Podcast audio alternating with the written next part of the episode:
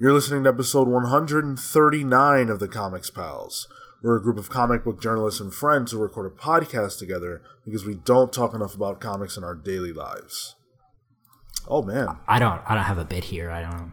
I'm. I'm. All right, cool. See, now I, I'm really excited because ever since the first time that Phil wasn't on the show and I made the bit the fact that there was no bit, I wondered when that bit would come back. Here we are at episode 139. All the all these episodes later, it's finally come full circle. Yeah, I think Marco and I did that though. When on the episode that we were the only two people on, we did a Shit. similar bit. Yeah, so, It's about Not a to luck be, on that one. might might become a whole sector of the show now. no, no, no. We've See, got, this is why we need Marco here. He always has that list handy where he's like, "Oh, well, that was episode, uh, you know, 69." oh well. Ni- nice. I could tell you that the the episode that Marco and I did alone was 137. There you go. Is that the because- was that the only time you guys have done one by yourselves? Yeah. Surely. Yeah. Um. Yeah, that was fun. That was fun. That was when. Uh. That was when we reviewed Dark Phoenix. uh Yeah. I- Swamp I- Thing. I have to go back and listen to that episode just because, like, I can't imagine what it's like for Marco to have to talk for an entire episode. It's weird. It's weird. Like when I say something and the only voice that I'm gonna hear is Marco's. It's like, oh, And it's, I I mean, I'm sure it was a bit more work for you because Marco's intelligent and has things he wants to say and wants to actually have a conversation. uh, no, that's very easy for me. It's the other stuff that's hard. Um, yeah, funny. you mean you Go don't ahead. like it when there's some Philadelphian interrupting and yelling every five minutes? I don't like it when there's some New Jerseyan yelling and interrupting every five minutes. Well, I said that covers me and Phil now. Oh, all right. Well, if you consider yourself a Philadelphian, You've been there for like 10 minutes, dude. Chill out. Jeez. I don't care if I move to Africa. I'm a New Yorker. I man, I only just got my European driver's license. I don't consider myself a European, so fucking You're a world citizen, Cale. I'm a Texan. Tried and true. Damn. Uh, funny story about the time that Marco and I did the show alone and reviewed Dark Phoenix. Uh, those of you who listened will know that I enjoyed the movie quite a bit, despite the fact that it's not very good. And I I received a phone call. Well, actually, I received a text. So No. yeah, so uh, the next day, no, sorry, Monday, the Monday. We record on Saturday. So the Monday, when it released, I received a text message from my aunt who said uh, the name of her coworker. It's, uh, it's Stephen. Uh, uh, Did you name Ste- him last time? I think so. It's Okay. fine. He's just, you know, he, we, no, no last name. names. Yeah. Uh, Yeah, that's fine. all it all it says is Steven wants to talk to you. and I'm like, oh god, I know, I know what this is. So I'm like, okay, call me. So she calls me. I don't even talk to her. It's him. hello. He's like, hey. So and, and this is exactly what happened. I said hello. He said, hey. So I heard your Dark Phoenix review. And I said, yeah. And he goes, well, he, he goes, he goes, well, you said you'd get a lot of hate for that. and I said, yes, I did. I'm used to it. And he said, okay, good. He said, because I did not agree with what you said. He was like, I don't understand how you could like that movie. He was like, listen, I'm a fan of Jean Grey too. I love the X Men. I love the X Men almost as much as I love Spider Man. But I thought Spider Man 3 sucked, and so did this. I was like, all right, man. He's been waiting a long time to get that one off his Yeah. chest. he was like, he was like, uh, the only reason why I went was because they were giving away a free pin for seeing it on opening night, and the pin sucked too.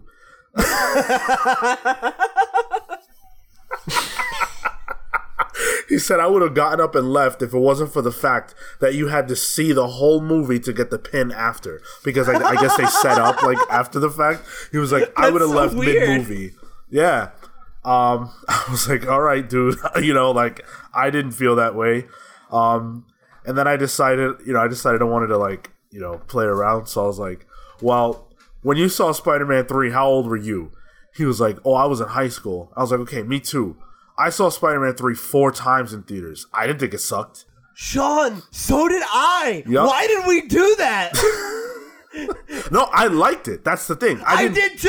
Oh, okay. I did too. Yeah. I was like 14 and I was like, I like this movie. And I saw it like by I saw it with my friends, with my a girlfriend at the time. I took my dad to see it because we had seen the other two together, and then I went again by myself. Yup. I don't know why. Yup. And he was that that sent him on a tailspin. He was like, "What?" he was like, "What? How? How? What did you like about that movie? What did you like?" I was like, "Look, I know it has its problems, but to this day, no one can tell me that that fight scene between Spider-Man and, Ven- and Venom isn't cool." He was like, "No." He was like, "No, Venom sucked. He sucked there. He sucked in his own movie. Sony sucks." And I was like, "Okay, agreed." It's so fucking good. Oh it- oh my god. it, it lasted a long He's got time. he's got that fucking like nerd fire in his Oh, belly. dude. You can tell you can tell he doesn't have anybody Yeah. like us to bitch about with this stuff and he's like this is shit he's been holding on to since like 2006 whenever the fuck that movie came out. exactly. Um, just just like Poor Steven. I've actually never had that kind of experience before. Like, I've never spoken to someone who's that like uh uh. We'll use the word passionate about these things. Like, I love this Dude. stuff, but damn, Yeah. Well, I honestly, I really think that it comes like from being a lone wolf nerd.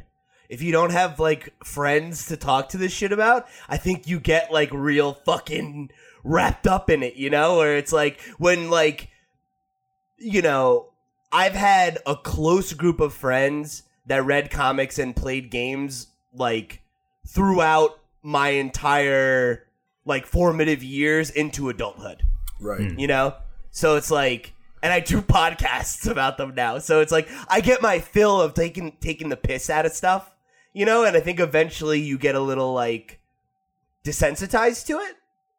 And i think like i think you know what i mean? Because like i think we're so in it that you're out of it a little bit you know? Um if that makes sense. There are some people you- who are so in it that they're that they they, they get lost in it, like they're yeah trapped right in it. right I, I feel like we we we've learned to come up for air you know Yes. and and this guy has a job that matters. So it scares me a little bit that all of this is inside of him. But hey, I will say, I think that might be part of it too, though. I think when you have like a high pressure job or or like you know you're you go through some serious trauma or some shit, like I think like entertainment and escapism are like very important Mm. to like surviving. mm, I think that kind of work um, or that kind of experience, and I think that's another thing that makes people real precious about their art. Um, so yeah, hopefully, hopefully this is the only thing he's that enraged about, because that's okay. It's just dumb movies and stuff at the end of the day. I don't know, man. Uh, I just watched Spider Man 2 again recently, and it don't hold up. So, let's Steve, talk about it. Steven, if you want to give Sean a call and uh, talk about how, how it doesn't hold up anymore. No, no, no. He likes it. Still? Here's Yeah, here's we got thing. into all that. He loves Spider Man too. here's my thing. I really, I really want to do. I don't know if it makes sense to do it as like a separate thing, but I would love to do like a, a book club of some of these old superhero movies and like, cause I I want to like go rewatch them because I haven't rewatched Spider Man one or two since I was like probably twenty. So Wow. like I don't know how I would feel about them now, um, and I'm interested to see like if I want to get down in the mud and argue with Cale, um, or if I'll agree. I I generally don't like rewatching things for that reason. Like I like having that, you know, that image of of something in my head. And I I I don't like it when it gets when I have to see the flaws and stuff. Um so like I I watched this movie against my will and Man, Uh, I've seen Spider Man 2. I, I probably saw it like two years ago, three years ago. And uh, I I liked it. I think it's it's good in context, you know? If it came out today, I don't think people would love it the same way. Certainly not. But I it, it holds a, a, a particular place in my heart, a special place in my heart. And there are certain elements of it that I really, really enjoy. I think the the fights with Doc Ock are good. Sure. Um, that at the I mean at the time that was that was the best fight scene of all time in a, Yeah, in a yeah. comic book movie. Um, and I I really like yeah, the portrayal of Doc Ock in that movie too. that I don't like, and I didn't, Oh, but I didn't like it then either because it's not it's, It's not, not authentic. Yeah. No, Um, and I thought it was compelling. it's yeah, it is like it's compelling for what that movie is trying to do. And if you like what the movie's trying to do, then it probably works. I think it works for the context of the movie, but I'd, I'd rather have seen Doc Ock be who he is. Um, those movies are very cheesy. And that I think sort of if you're if you feel if like if it's if it's if it's something that could bother you, right? Going back and watching something like that and going, "Oh my god, this is so cheesy," and you can't absorb yourself into the material, I can see why that would drag it down. Um, but a lot of those, man, those two thousands, those early two thousands, mid two thousands comic book movies, they have like a stink on them that, like, that it, it like it permeates every single one of them. Like I was recently having a conversation. It was actually sparked by uh, an article that you had shared, Pete, about um, the way that movies reflect society, in particular '90s movies and Oh stuff yeah, it like was that. uh, it was a piece by Film Crit Hulk. If you want to go read it yourself. and there was a, a kernel of it where he just sort of mentions superhero movies and why they're so popular now. And um, uh, i just extrapolated that during a conversation and i thought about um, those early 2000s films and how they really don't have a lot to say about much. Like they're very much just like spider-man move the spider-man movies are just about love you know um, and that's nice. But they're they're very much movies that allow you to just escape. You know, like nothing that bad happens to anybody. Um, by the end, things kind of reset back to one, and you can feel good. And they're all like that, pretty much. Yeah. I mean, obviously, like the original Spider-Man movie has like the whole like death of Uncle Ben thing, which is really sad. But I think like in general, um, and uh, the article that you're referencing actually like brings this up. Like Spider-Man, the original Spider-Man is like absolutely a response to 9/11.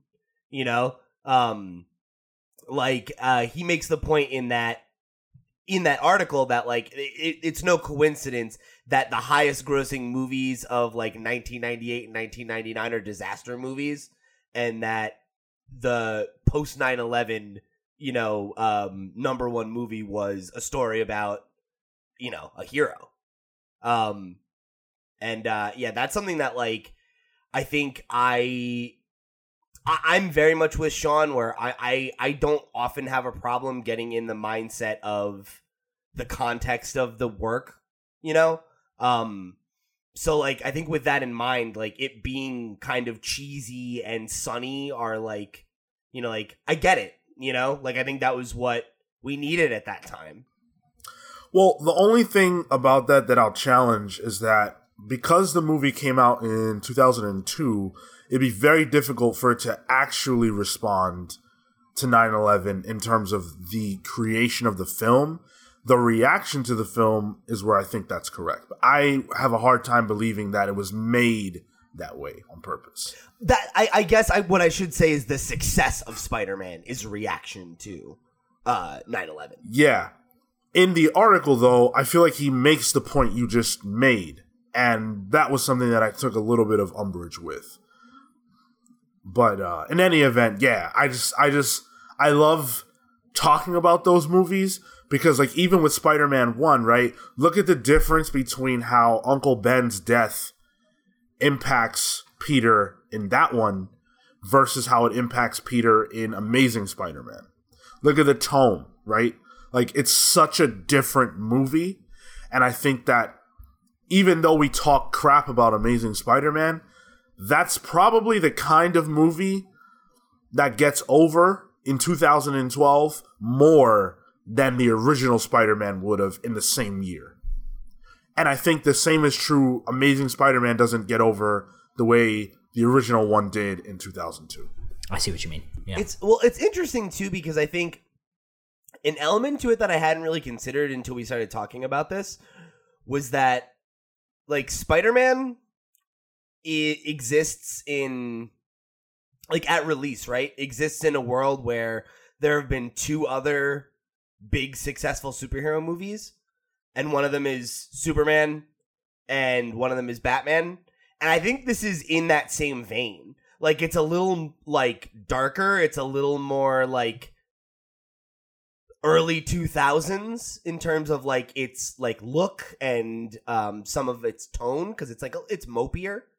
But I think in terms of like the way that it presents heroism and the way that like some of the dialogue is delivered, it's that very like almost like you know like an almost kind of like golden or silver age vibe to it That was you know point, like yeah. you know yeah like it, it's very much that tone and i think like that either like you you can either accept that for what it is or you don't you know And I think in 2002 they very much did. We very much did.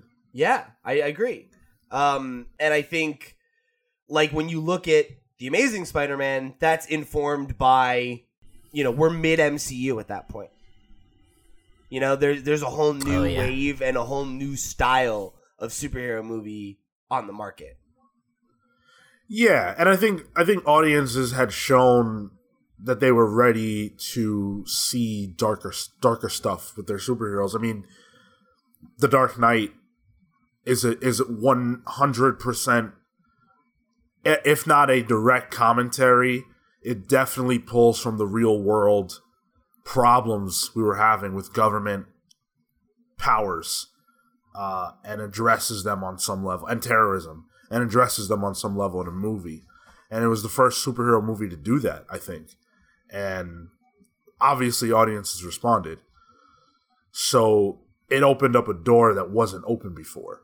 And I think that Amazing Spider Man works its way in there, in part because of what was now acceptable, but also in part because kids who fell in love with that movie are also kids who grew up in a time where America was actually darker than it was in 2002. Well, not that it was in 2002, but if you were a kid in 2002, you weren't as attached to what had changed if you grew up if you were a kid in 2012 because like if you were a kid in 2012 you were already used to the tsa groping you when you you know um you were already used to seeing war on television.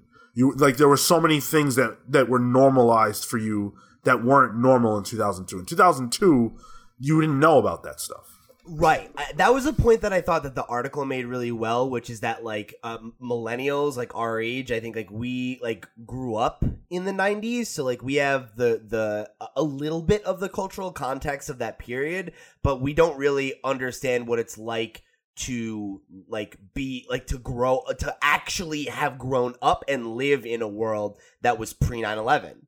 You know, and I think it's interesting because one of the things I that the article made me thinking think about was how it was talking about Fight Club, and I've only viewed that movie as a post 9/11 film. You know, and it's like it's interesting how our generation specifically like we had a taste of pre 9/11 America, but we don't really know what it was like. And and I think like I, I there's so many ways that that event changed our culture that I feel like we don't always like we don't always totally recognize, you know, or like we haven't totally understood the ramifications of. Because I think the point that you're making is totally right. You know that like our generation is like thought of as having that experience and definitely didn't. So like all the generations post have absolutely not had that experience. You know, so like their context for Spider-Man t- in 2002 is like it's all it's like oh it's it, it's like the same way that we would look at like movies from the 70s or 80s where it's just a total disconnection from that culture. You know, you have an idea of what it was like, but it's distorted by movies and pop culture and what your parents and adults in your life have told you about it. Right. Yeah, for sure. Uh, it's it's it's really fascinating. I, we've we've talked enough about it that I think um, we can at least link to the article so you can see for yourself what what we're referencing. But uh, very very cool, and uh, it's funny because I'd considered this as a main topic, but um, I passed on it because I didn't think it'd have enough heat. Uh, Here we are, uh, 20 minutes into the show. We Yeah. haven't even done Pals Pulls. Speaking of which, before we jump into the Pals Pulls, I will let you guys know where you can find us. If you like conversations like that, that's the kind of stuff we do. And we are all over the internet. You can find us on most podcast hosting platforms at the Comics Pals. Be sure to like, share, review us, all that jazz. All those things really help us out. Um, you know, we're we're two followers away from uh, like 300 on Facebook and all those kind of things. So, you know, if you're a fan of us, if you're a new fan who maybe hasn't gotten around to, you know, making the rounds and uh, showing your support, go ahead and do that. It uh, it means a lot. Um, we're on social media at the Comics Pals as well. And if you want to write in and join in on the conversation, you can write to us at thecomicspals at gmail.com. We will absolutely read your mail on the air. So hit us up. Let's get into the Pals Pulls now. Uh, from Cale, we've got the Starjammers trade. This sounds awesome. Speak on it. Yeah, so this is a, a collection of of I guess W- Warren Ellis's Starjammers. Uh, is he the only person that's ever written the Starjammers? Do you know? I don't know, but I would be surprised if that were true. Because this is uh, it's a collection of uh, n- uh, Starjammers stories from I think ninety five, two thousand four, and then some from a, a random X Men collection from two thousand three or something. No, nineteen ninety three. It's like, uh, yeah, it's interesting. So, uh, anyway, uh, the Starjammers have always been super interesting to me. I uh, I don't have a, a huge connection to them other than um, I think they're in the animated series at some point. Yeah, oh yeah. Yeah. Oh yeah. Um, and then and then when Bendis was on the X Men, young Cyclops went off with his dad in a story written by um, uh, uh, Greg Rucka. His uh, young Cyclops' dad being um, King Starjammer. What the fuck's his name? Cor- Corsair. Yeah, King Starjammer. Um, uh, so anyway, it, uh, something that I'm looking forward to, and kind of a kind of a dry week for me. Yeah, I I saw this and I was like, man, if I didn't have pulls of my own, like specific things that I'm looking forward to as well, that would have been on there because that's cool. Yeah, Um, so from Pete, we've got Martian Manhunter number six. Yeah, so uh, Martian Manhunter has been a really cool book. Uh, Riley Rossmo's art in particular has been something to behold. This is about the halfway point. Uh, we're at six of twelve for the the, the book, so um, you know, I, I don't know if this is where you want to jump on. If you haven't been following along, you might want to just wait for the the trade. But um, you got to imagine that like the first half of that is probably on the way pretty soon. So um, keep your eyes open for it. It's been a book I've been enjoying. Awesome. And then you also chose Life is Strange number six. Yeah, so this was a surprise to me. I didn't realize that this was going to be like a multi-arc book. I thought it was just going to be a mini. I don't know if it like sold well enough or what the deal was, but I totally misunderstood uh when I originally was buying the books cuz I bought the singles. Um uh but I, I wasn't able to get 5. So like I don't know if there was like a mention of 6 in 5 and that was what was up, but I finally got the volume, which I think I mentioned a couple weeks ago and it sold that there was another arc on the way. So uh, this is the uh, the pickup point. Uh, it ended on a pretty crazy cliffhanger um, that really, really like sw- like shifted things around. Um, so it's starting in like a pretty much a totally different place. Excuse me. It's starting in pretty much a totally different place from where the previous arc did, which is like pretty interesting and not what I was really expecting. So um I'm I, I was really excited about this book originally because I wanted to just get a little bit of closure on these two characters and the fact that like it seems like they have a lot more stories to tell me and are moving in like a a, a, a direction that's totally unexpected is something that is has actually been uh really really exciting to me as someone who's a big fan of the original series and those characters. Um, as much as I'm enjoying Life is Strange 2, it's got a new cast, so I like that I get to still spend time with, you know, the duo from the original. Um, in a in a like you know, I'm not usually one for licensed comics, um, but it's it's really delivering. Like the art is good, and the the writer really has the voices of the characters down. You know, like I feel like very similar to how you've been talking about Buffy, Sean, where it like it just feels like they they fucking get it, and it's like, oh, this is great. This is exactly what I what I want. Um, without any of the stuff I was afraid of. Hmm. This is the this is Titan, right? Yep. It can't be sales that kept it going then. well then. What were you gonna say, Sean? I was gonna say that's one of the things that I love about comics is that um, I mean I love a lot of things about comics, but if it's a licensed property, it can take place in any time and it can really do anything with the material, whether it's been done before or not. And uh, sometimes that can be a detriment. Like a lot of people argue, myself included, that um, the Buffy comics that came out after season seven ended uh, of the show took things too far because uh, we didn't knew he had no budget, so like he he just let his mind go crazy. He went off the fucking rails. Right.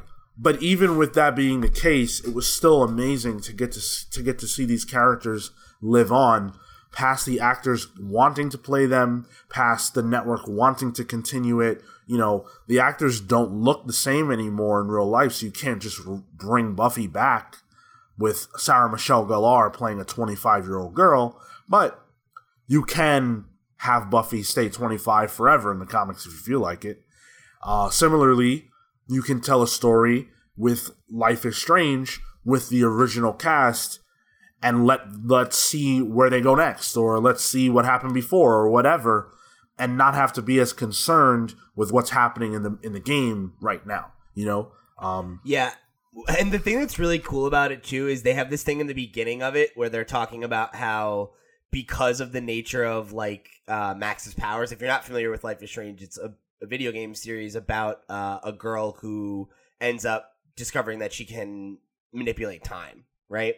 And they basically like they basically have a out if you don't like this story that it's like well it doesn't have to be canonical because the decisions you made created an infinite number of string universes so it's like this is one possibility so if you like it great if not bye, you know? So it's like they it, it, it works so well in universe um for that reason anyway. Uh and it's funny because what you said before, Sean, uh, that you can really kind of do whatever. There was a moment in the last issue where I thought they were ending it in a particular way, and I hated it.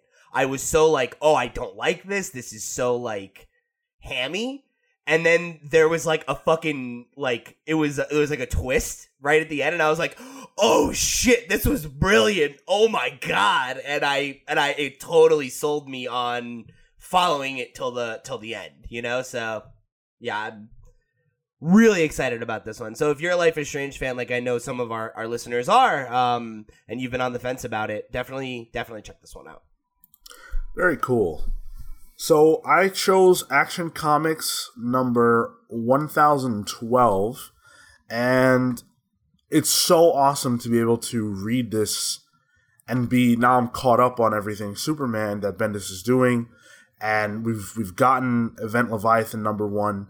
Um, this book is the one that you can read if you want more Event Leviathan stuff the Superman title has nothing. That's following Ragu. That's that's like taking place all in space. you know, Rogol Zaar, I forgot. I forgot for a half second. yeah. I didn't. He's been- fucking ragu. he's been fighting Ragu since Man of Steel number one, and that came out a long time ago. That was like a year ago. Dude, I, ragu wasn't interesting then either. So that's No. whack. He's uh better now. I'm actually enjoying what's going on a lot more. But Action Comics is superior.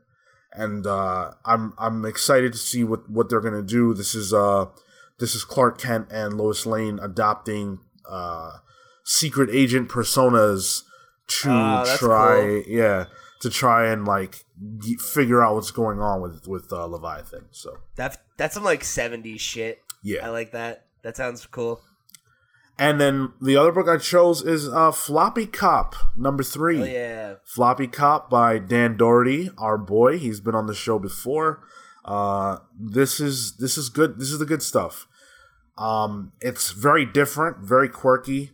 Dan Dougherty is a writer and artist who is very, very capable of putting out different styles with what he does.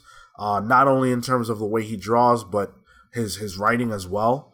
This book is so different than anything I've ever read before, and I really wanted to shout it out because I think it deserves an audience.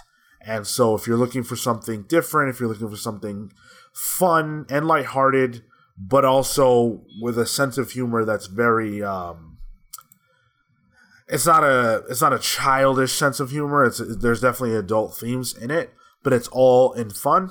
Uh, I think this is a book that's right up your alley. So that's Floppy Cop number three, and the first two issues should not be too hard for you to pick up if you uh, if you want to give it a shot. It seems it seems very um sort of Bob's Burgers y. Yep, yep. So if you're you're a fan of those uh, Sunday evening Fox shows, you'll probably enjoy Floppy Cop. That's actually a very good comparison. There was a time period where I feel like Fox was putting out more animated shows. That Uh, weren't that weren't just Seth MacFarlane joints. Yeah, Well, that's the thing. Yeah, that was like right before, like they went into that period of like everything was Seth MacFarlane because they like canceled King of the Hill and it was like just Seth MacFarlane shows, The Simpsons and Bob's Burgers, and now I feel like it's just Family Guy, Bob's Burgers, and The Simpsons, and they're like not doing anything new. well, there was a show called um, Axe Cop, Yeah, and Axe Yep. Cop was based on a comic that was written by a child, and it's a webcomic. yeah, and Floppy Cop would have fit right in with that lineup of shows. I think it, it's very it very much is like the spirit of that kind of humor, that kind of even that kind of art style. If you look at what Floppy Cop looks like, I feel like you could slap that right on Fox in that in, in that era and it would have fit right in. That's how Dan's gonna get rich one of these days, probably. I hope so. I would love that to be the case. So real real quick, uh, Sean mentioned before that Dan's been on the show. Uh, if you want to listen to our interview with Dan, where he's on his way driving to a convention, you can go listen to episode 107 of the Comics Pals. There you go. Thanks, Marco. Yeah, you're welcome. So we're gonna get into the news. Not before this fucking. It could be the news. it's the news man coming It's in. It's the news siren. Depending on when where they stop at, it might be the news. So we're gonna jump into the news, and we're gonna talk about what is unequivocally un- unequivocally the biggest piece of news, and maybe the most uh, disappointing piece of news of the week.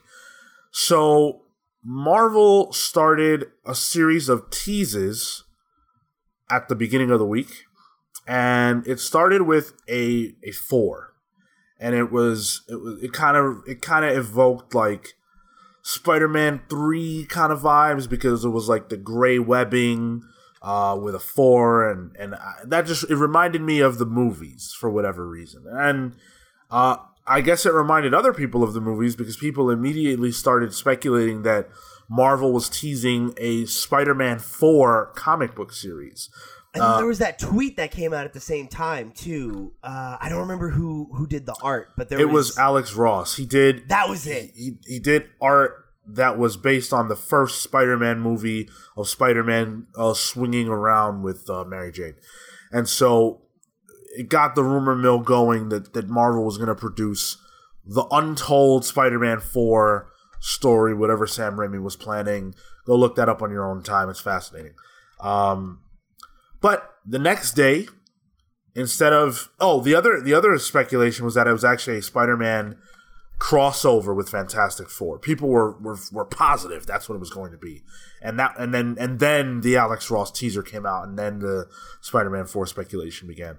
Uh, but then the next day it was a three, and Like, oh, right, I mean, dude, you felt it if you were on on anywhere near a comics Twitter.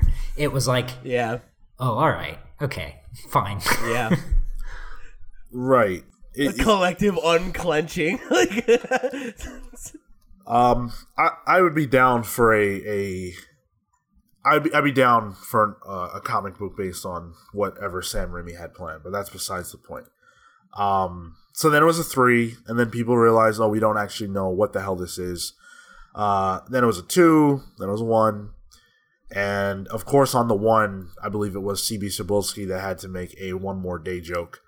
Um, but uh, finally, we we got the reveal that it, it, it's a J.J. Abrams Spider-Man comic book, but it's not just J.J. Abrams.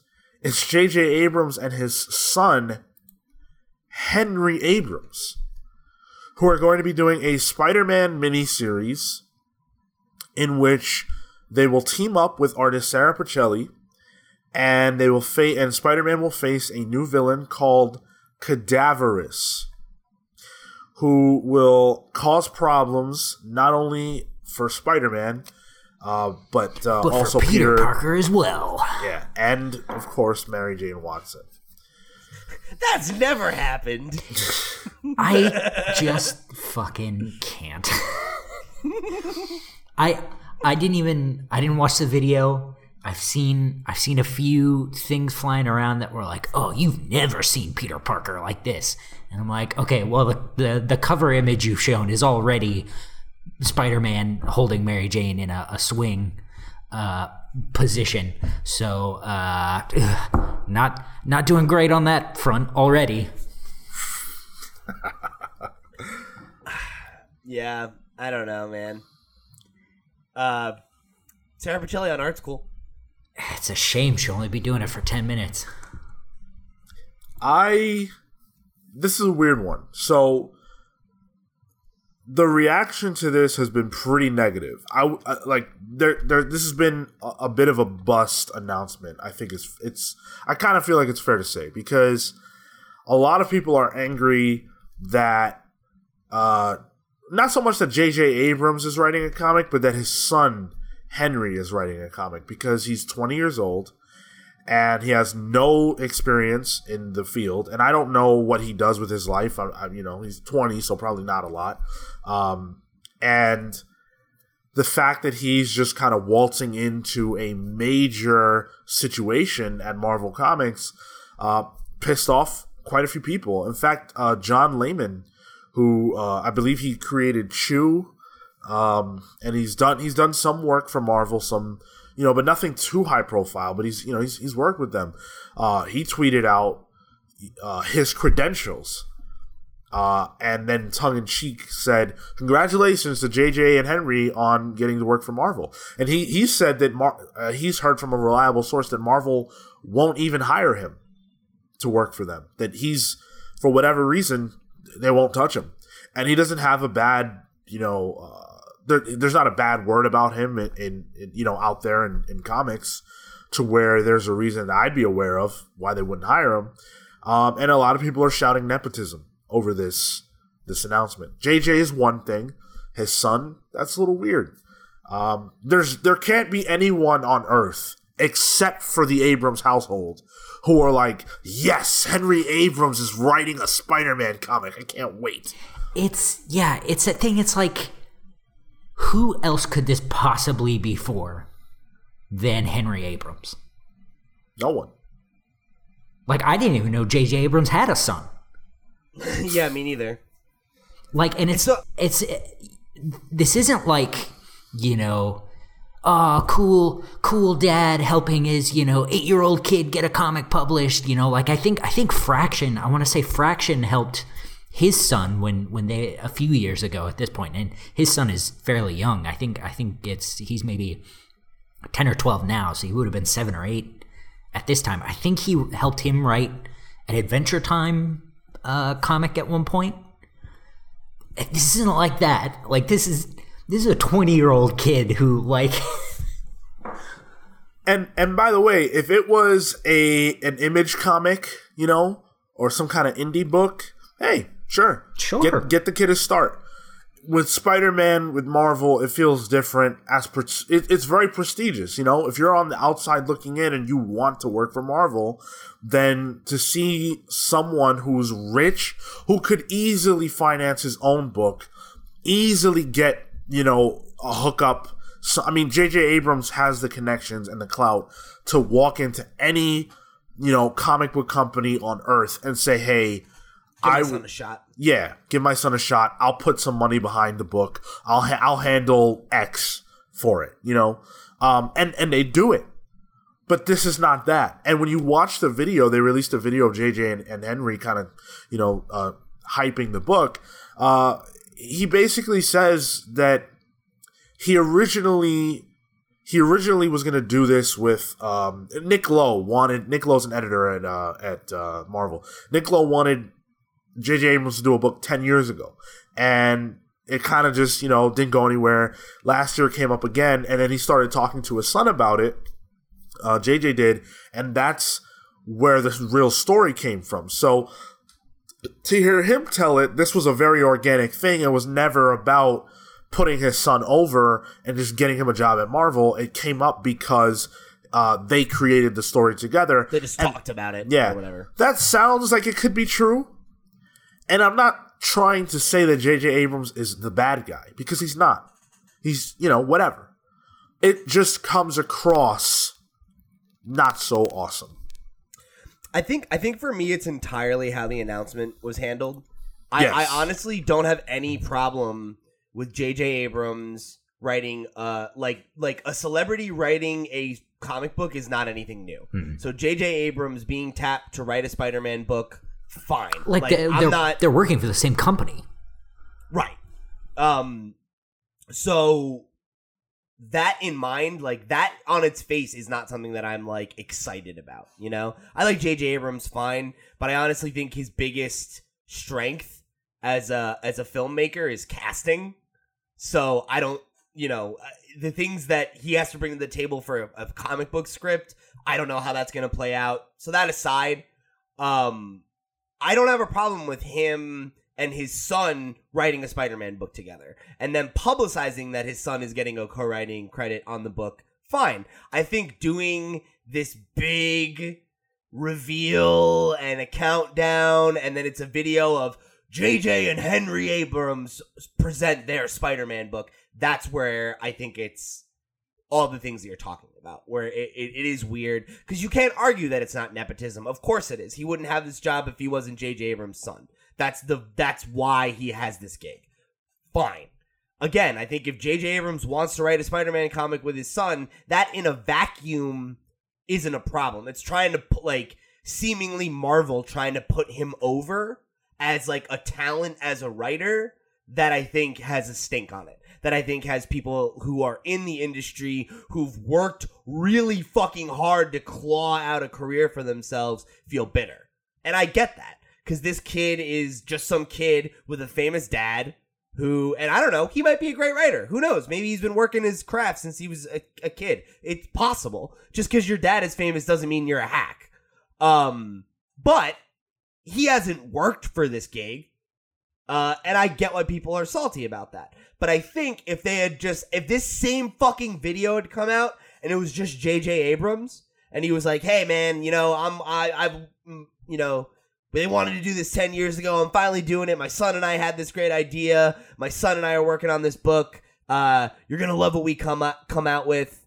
And then after it comes out and it's good, then maybe you put Henry in the spotlight and like, oh, he did this thing with his dad. He's got chops. Maybe he's an up and comer, you know. And then like he'd have work out that you could point to and be like, oh, maybe he's all right. Like maybe he's could could do something or could be somebody. But right now he's some nobody that we don't know who is getting a chance to write the biggest fucking character in Marvel's catalog out of nowhere. Yeah. I Of mean, course, that's gonna rub people the wrong way. I got a decade on the kid in two degrees. I'm like, I ain't writing. I got a I got a degree in comic books, and I ain't writing Spider Man. What what chops does this kid have? Yeah. Uh, it, I mean, you can't really argue against that. So, but but actually, I guess you kind of can because Gail Simone spent a lot of time yesterday arguing over this very issue, uh, and she has a, a, a different opinion. So she said the following. I'm going to get destroyed for this, but I don't get why J.J. Abrams and his son writing a Spidey comic is a bad thing. Some of these stunt cast things have made for really good comics, and this comic isn't stopping anyone else from getting a gig. I don't get it. Didn't Kevin Smith do some hit comics, and Joss Whedon and Brad Meltzer, and a bunch of other novelists and directors and actors? Besides, the PR value is a real thing. It's one Spidey mini. I've seen vastly worse nepotism and insider trading many times. Part of running a big two comics company is owning the news cycle. Joe Writer guy doing a Hawkman book is not going to make the Hollywood Reporter. This will. There is value in that, even if people don't want to admit it. I think the thing that she said about no one losing a job is a really salient point. It's not like Henry Abrams has been given the Amazing Spider-Man, right? This is a one-off that him and his dad are writing together, and if he never writes another comic, I wouldn't be surprised. So maybe it's a lot of like gut, like feelings hurt outrage that is ultimately uh, much to do about nothing. Because who knows? Maybe this kid doesn't even want to write comics. I, don't- yeah, I mean, I could argue semantics with that, but yeah, yeah, your your point stands. Like, you know, uh, it's not like he got Nick Spencer's job. Um, Yeah, right. know. It's a book that wouldn't exist if they didn't want his dad to make a book and get a headline. yeah, and So yeah, it's it's fine. Yeah, it's fine. I guess. Whatever. I get where Gail's coming from, I guess is what I'm trying to say. I think there's some truth to what she's saying. I get where she's coming from. I'll also say it's easy for me to believe that someone who hasn't wanted for work in comics in almost 20 years could have that opinion. Die. Oof. And that's a great a great point too. Yep. Is that she's not fighting for a place at the table right now. So yeah. And you know, in in this same tweet thread, you have Kurt Busiek arguing the same thing. He makes some good points that you know some of the some of the legends of the industry got their start because of who they who their you know spouse was or who their uncle was. You know, Stan Lee got that opportunity, but you're also talking about John people. Romita Jr. Yeah, but you're also talking about people who like John Romita Jr. is insanely talented, right? Sure. And he never, he, there's never been a time where he wasn't, at least as far as like we've seen his work. So maybe Henry is damn good. We can't really judge that because he's co-writing the book and we don't know how much influence he actually has over it. There are a lot of, it's a tangled web. You can't really say. Uh, yeah, yeah. Oh shit. I love when that happens by accident. it, it, it's hard to it's hard for me to agree with her side of it, but she does make a point too. So we'll see what happens. If the book is good at the end of the day, that will be what matters. But if it sucks, then uh, that will be what matters, and it'll be harder for him to continue a career in comics if that's even what he wants. I I don't think so. um, I had now. I'm gonna bring this up again, even though I don't believe it in this case. I've seen a couple of tweets floating around that people are saying that this is what Cebulski meant by the millions of copies tweet. I I don't, I don't know about that one. yeah, I don't buy that. I don't I don't think that's what he meant. I don't think so either, but What, like why would this sell a million copies? Like I know J.J. Abrams is like a big name, but it's not like he's like a universally beloved fucking figure or something. You know, like Yeah, I was I was talking with uh, Murphy of the Long Box about this whole countdown. And I was like, I literally don't know what they could announce that would make me hyped for Spider Man at this point. Like, what else could they do other than bring Lee and Ditko back for a a reunion comic? Like, Someone said that they thought this was leading to an announcement that Todd McFarlane was coming back to Yeah. to do Spider Man, which that actually might sell a million copies. Yeah, that would be pretty cool. because they uh, Erik Larsen also uh, an- confirmed that he's coming back for for one. Yeah. Which is crazy. I wanna I wanna talk about some breaking news actually. Uh, Brian Michael Bendis, the beloved comic book writer of many many fantastic books over 20 years, has been hacked on Twitter.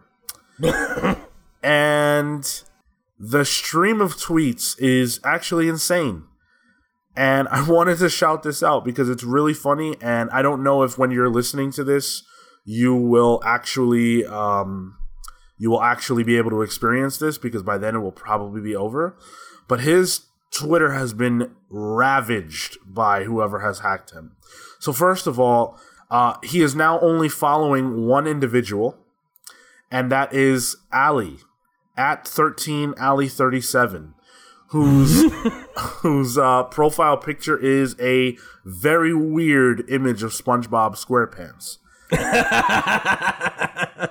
and this individual has only three tweets, of which they are protected, so I cannot read them for you, uh, and uh, four followers. So there's that. Uh, the new like profile handle, I guess, is shout out Ali and the tweets are of this variety. New comic idea hack the world featuring unknown alias.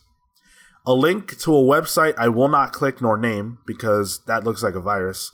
Uh free scucks fuck at vgs i love at vgs ali is cute and yo shout out dawn the stupid african Jesus Christ.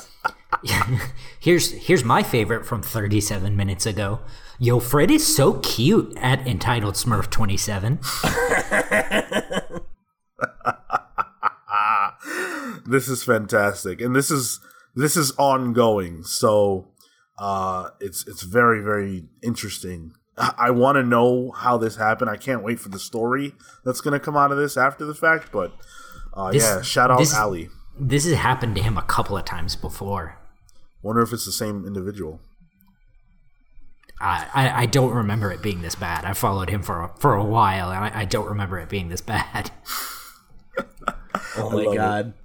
All right, wait, wait, real, Yeah. wait, wait, real quick. You remember how last week we had that whole thing about Rob Liefeld's Twitter? yeah, Yeah. So I believe uh, that Sean made a joke at that point where, or uh, we talked about it about every week we should read something from Rob Liefeld's Twitter, and I thought this seemed like a really good opportunity to read something that I found that I thought was funny. throw it out there Okay, so uh, on Rob Liefeld's Twitter a few days ago, he screenshotted someone's.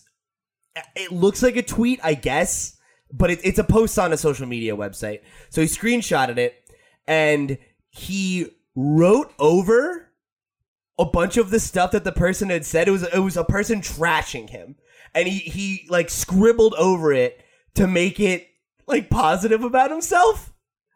And it says, "Hey, at the Crank Wild, I fixed this for you, tough guy. Tough spelled T U F F." Great. So it looks like it says, "Hey, douchefeld." He changes it to Liefeld. Your all caps for some reason. Your art has always been scribbled out awesome. Characters like Wade or is it Slade? Question mark. Hard to keep track of shit you. And then he writes over perfect as he be- and then it says as he became who he is and i i don't know what he means there um but okay as he is something's whited out through your awesome pencils and the writing behind the character rob liefeld who blank blank gave him life hashtag champion of all time exclamation point you can't put an exclamation point in a in a hashtag rob um so this is this one was something else i gotta say I love it. Uh, I saw that earlier in the week and I was dying. my man is petty. Like, He's the most bitter man in comics. he gets down in the muck like Oh, no one he- else. I I I gotta say this. I it's my favorite new segment. I hope you guys are enjoying it because I love reading Rob Liefeld's Twitter. So, Avengers Endgame uh, was a movie that swept the world and uh, did really well for itself. Made quite a bit of bank, and um, it's coming back. It's coming back. In fact, it's the second highest grossing movie of all time. This re release that they're doing will probably push it over because it's 40 million away from uh, breaking the record that is held by Avatar. The big news with the re release is that they're putting out new footage. So we're going to get six minutes of new footage with the film Oh My God. Oh my god. which will include a, uh, a, a an after credit scene and a tribute to Stan Lee. So this was announced by Kevin Feige last week, and it's actually coming back this week. So if you want to see it, make sure you get your tickets because they're probably going to go uh, pretty fast, and we don't know how long it's going to last in, in theaters. This this week being the the, the week uh, The week we're in. recording. Uh, the week, this the is week, the the, release. released. out. the week that this will be released. Yes. So, Right. Yeah. Good, fucking good. I, I don't care. Yeah. I don't know. This this was like one of those things where I saw so many people like outraged about it. Um like even uh friend of the show, um Lava Hog on Twitter, who we've been retweeting his Swamp Thing um Mm, reviews. Like he he was like like upset about it because he was like it's just like money grubby or whatever, and it's like. Yeah, but like I don't really care, you know. Like if they want to put it back out for a week and people want to go see it, like who gives a shit, you know? It's like Avatar did this too. Like it, Titanic's done this like two or three times. Like whatever, man. Like I don't I don't give a fuck. Like and and like I don't love that they're adding an end credit scene because I thought it was cool that it didn't have one, but they already added one with the Spider-Man trailer, basically. So it's like, whatever, man. Like you either saw it when it was new and got that experience, or you didn't. So like most people are probably going to see it now for the second time, and if you didn't see it when it was in theaters the first time, and you're like, oh, now's my chance to catch it. How much did you fucking care about that anyway? It's probably still in most theaters, right? Like, Um, it's playing here in New York in certain theaters, but with very spaced out showings. And I'm in New mm-hmm. York, so I would imagine that in smaller places, it's probably already bounced out. Hmm. I bet I bet back home for me, like in, in New Jersey, I bet it's still playing because there's like That's three what theaters in town. that's what so I was it's, like- thinking too. Yeah, these small. I, I would bet the smaller towns have, are keeping it longer. Maybe. Yeah, because like the fuck else is going on? Yeah. You know, like if you're a small theater, you probably don't have it, but if you're like a multiplex and Yeah. You can do like two or three showings of it, you know, a day or something. I s- six minutes of extra content. That's just that's a a DVD commentary track. Like, Yeah, I I don't. it's whatever. They just want to have new content just to be like, oh, it's got new stuff. You got to go see it. Like, whatever. Who cares? I you, you were either going to see this or you weren't. You know. I think it's uh, you know again much to do about nothing. It's a movie that already came out. Uh, it, it- money grubby. Why does anyone release anything? You know, To make money. for cash. Uh, Yeah, Logan- Disney doesn't make art altruistically, guys. Right. Logan was re-released. Uh, believe Black Panther was re-released. Infinity War probably was. I've seen Terminator. I saw I saw The Dark Knight last year in theaters. I saw Terminator Two in theaters two years ago. You know who also cares? like isn't isn't this one of those things that like if you if you made this movie right if you worked on this movie and it's number two on the highest grossing list wouldn't you want to be number one you're 40 million dollars away like fuck it like I don't know that that to me, especially. Geez, how long has it been? A month? since it came out Yeah. ish yeah uh, yeah, yeah, it came out. closer to like six weeks i think it just doesn't it doesn't seem fair i to ju- judge it by that standard. Uh, it didn't make as much money as we wanted to make us number one. Eh, we'll release it again. It came out in April 26th, by the way. What what what are you saying there, Cale? What do you mean? Well, Pete's point was like, you know, you your movie came out and it got second place of all time. Wouldn't you want it to be number one? So my point is like, is that that's not how they do it, right? Like that's not what that. No, I mean it is because like Avatar did this too. I think, Yeah. if I'm not mistaken, No, right? Like it did it. it That seems yeah, that seems unfair. That and seems shitty. Titanic, and Titanic did that too. Why is So it you- shitty? You can just re-release your movie, and if it works, it counts, and if it doesn't, ah, well, Yeah, I mean, but that, why isn't that fair? You know, because like I think that's the whole thing, right? Like if you put if if you put it out and people want to pay to go see it again, then that that seems that's fair. People went and paid to go see it, you know? Because it's like theoretically anyone could do this, but it's cost prohibitive to do so. You know, so like effectively like a company like Disney is taking a gamble on the fact that oh people will go back and see this again if we put it out. And we make a thing of it. And they will. That's the thing. I bet on opening night it'll probably be a full house like Sean said. It'll probably sell out a lot of these showings. And if it does, they'll make their fucking money. They'll get to claim it's the highest grossing movie of all time when they fucking sell the DVD and the Blu-ray and that's the thing that they can point to their investors and be like, look how fucking successful we are. Like, yeah, man, it's business. It's business as usual. Hmm. So, speaking of Avengers Endgame, there's a there's a a different cut of the movie floating around. Uh, it doesn't have extra footage. It's actually missing footage. the Snyder cut. No, it's the defeminization edit. Oh my god, I fucking They did saw this again. Yeah, they did Yeah. it again. God damn. They removed Captain Marvel entirely. They removed any scene in which men hug. they removed Spider Man needing help from women. And things of that nature. I remember reading the description on like Pirate Bay or whatever it was where they were originally circulating it, and they were like, removes all feminism. And I was just like, Jesus Christ. Like, how, how fucking like. I just, I can't imagine being that angry about like anything, like anything when it comes to like like like be like watching a movie and being so frothing at the mouth that you're like i'm gonna download this movie and edit out all the scenes of men hugging because it's the sjw agenda. It's just like oh my god dude like you're such a cartoon character. It's sick. It's a, it's a sickness, and it makes it's like pathological. It's it, it's it's actually scary. Like normally I just laugh at it. This one freaked me out because men hugging is a part of the the the, the feminist SJW Agenda. agenda. Like have have men not hugged throughout history? Is that new? I don't I don't feel like that's new. Like only we know, queer sean we, but Oh. we know we know Spartans fucked like each, other. Yeah. and like young boys. Like Oh. I'm not saying that's a good thing. I'm just saying that it happened. You just slid that in there.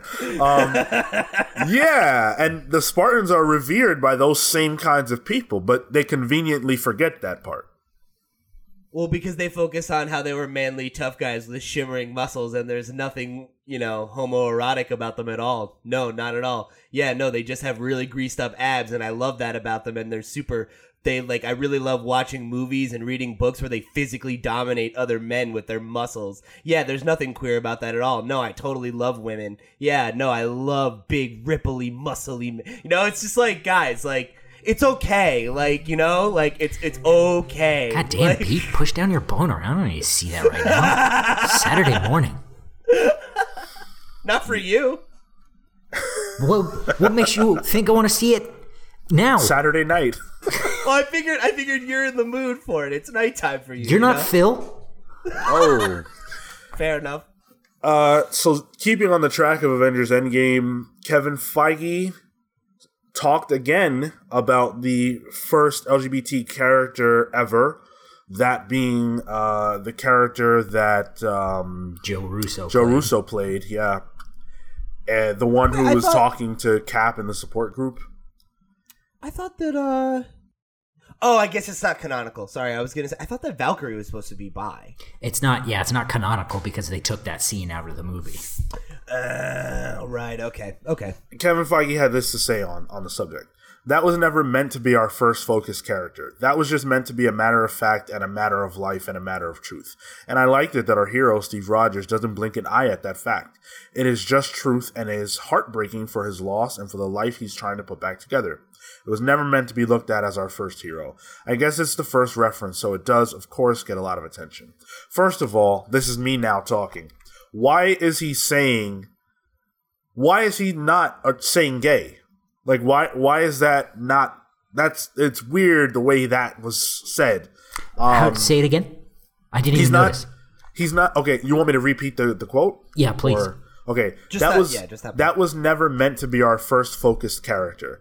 That was just meant to be a matter of fact and a matter of life and a matter of truth. And I liked it that our hero Steve Rogers doesn't blink an eye at that fact. It is just truth and is heartbreaking for his loss and for the life he's trying to put back together. It was never meant to be looked at as our first hero. I guess it's the first reference, so it does of course get a lot of attention. Our first what hero? Yeah, he sure doesn't say that word. Yeah, well, and it's like not even that you have to necessarily say gay or queer, but like you could have just said like the loss of his husband, like, and I wouldn't have even batted an eye at it, but it feels like very like surgical, Yeah, you know? yeah. Of like we're gonna Focus- be very clear to not say inclusive or any of the words that are gonna show up on some white supremacist Yeah. Google Yeah. alerts, and you know what I mean? Like, Focused character is a really interesting term for that. Yeah, and and it was never meant to be looked at as our first hero. The the character's not a hero at all. So like I feel like just a person. I feel like gay goes there. Our first gay character, not hero. Very very very weird. Um, And Very weird. and didn't didn't he say that? Uh, uh, I, I'll say it. A gay character.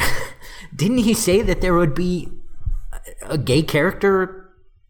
I guess I assumed it would be someone that wasn't a, a blink and you'll miss it cameo, but like I, I was under the impression that there would be something, some major representation in this film, and he said that.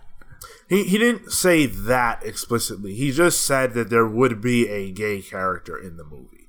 And people took that and ran with it and made it a lot more than he did.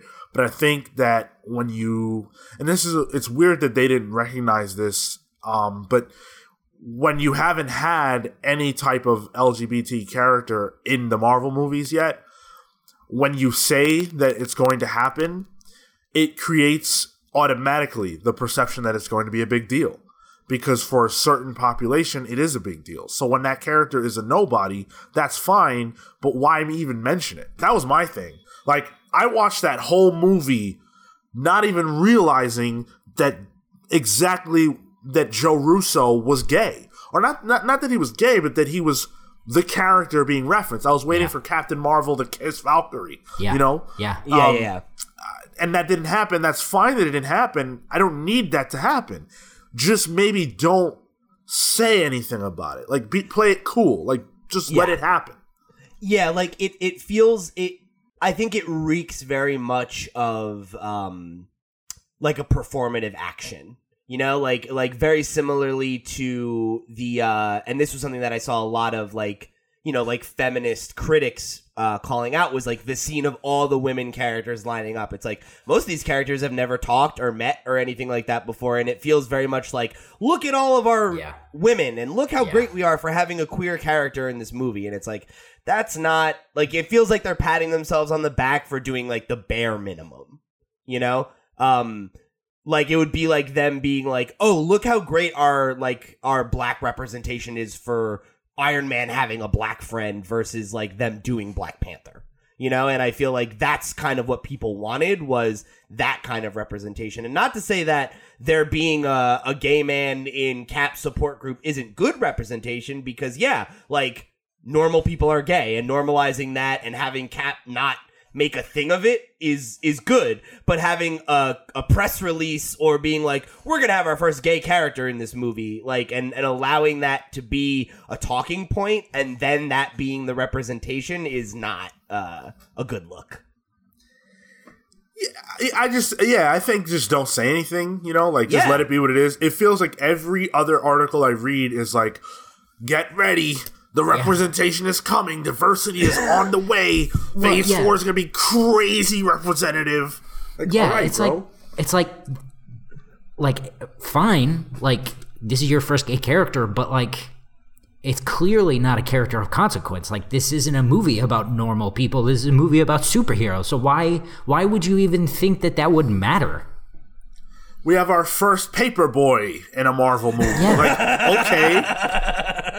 I don't I don't care. Like I I don't mean that like that. I care. not in like a flippant way Yeah. it's just like you shouldn't be like fucking that's not a news line yeah that's not a thing you should be like being like oh look at us we're so progressive you know yeah, like I'm tired no, of dude. reading it. Just just when it happens, that's it's, it, it'll happen, and hopefully it'll be good, and everybody will be happy. But until then, I don't want to read any more of Kevin Feige or Victoria Alonso or whoever talking about all this representation, more black people. Okay, already. Do it and let it be done.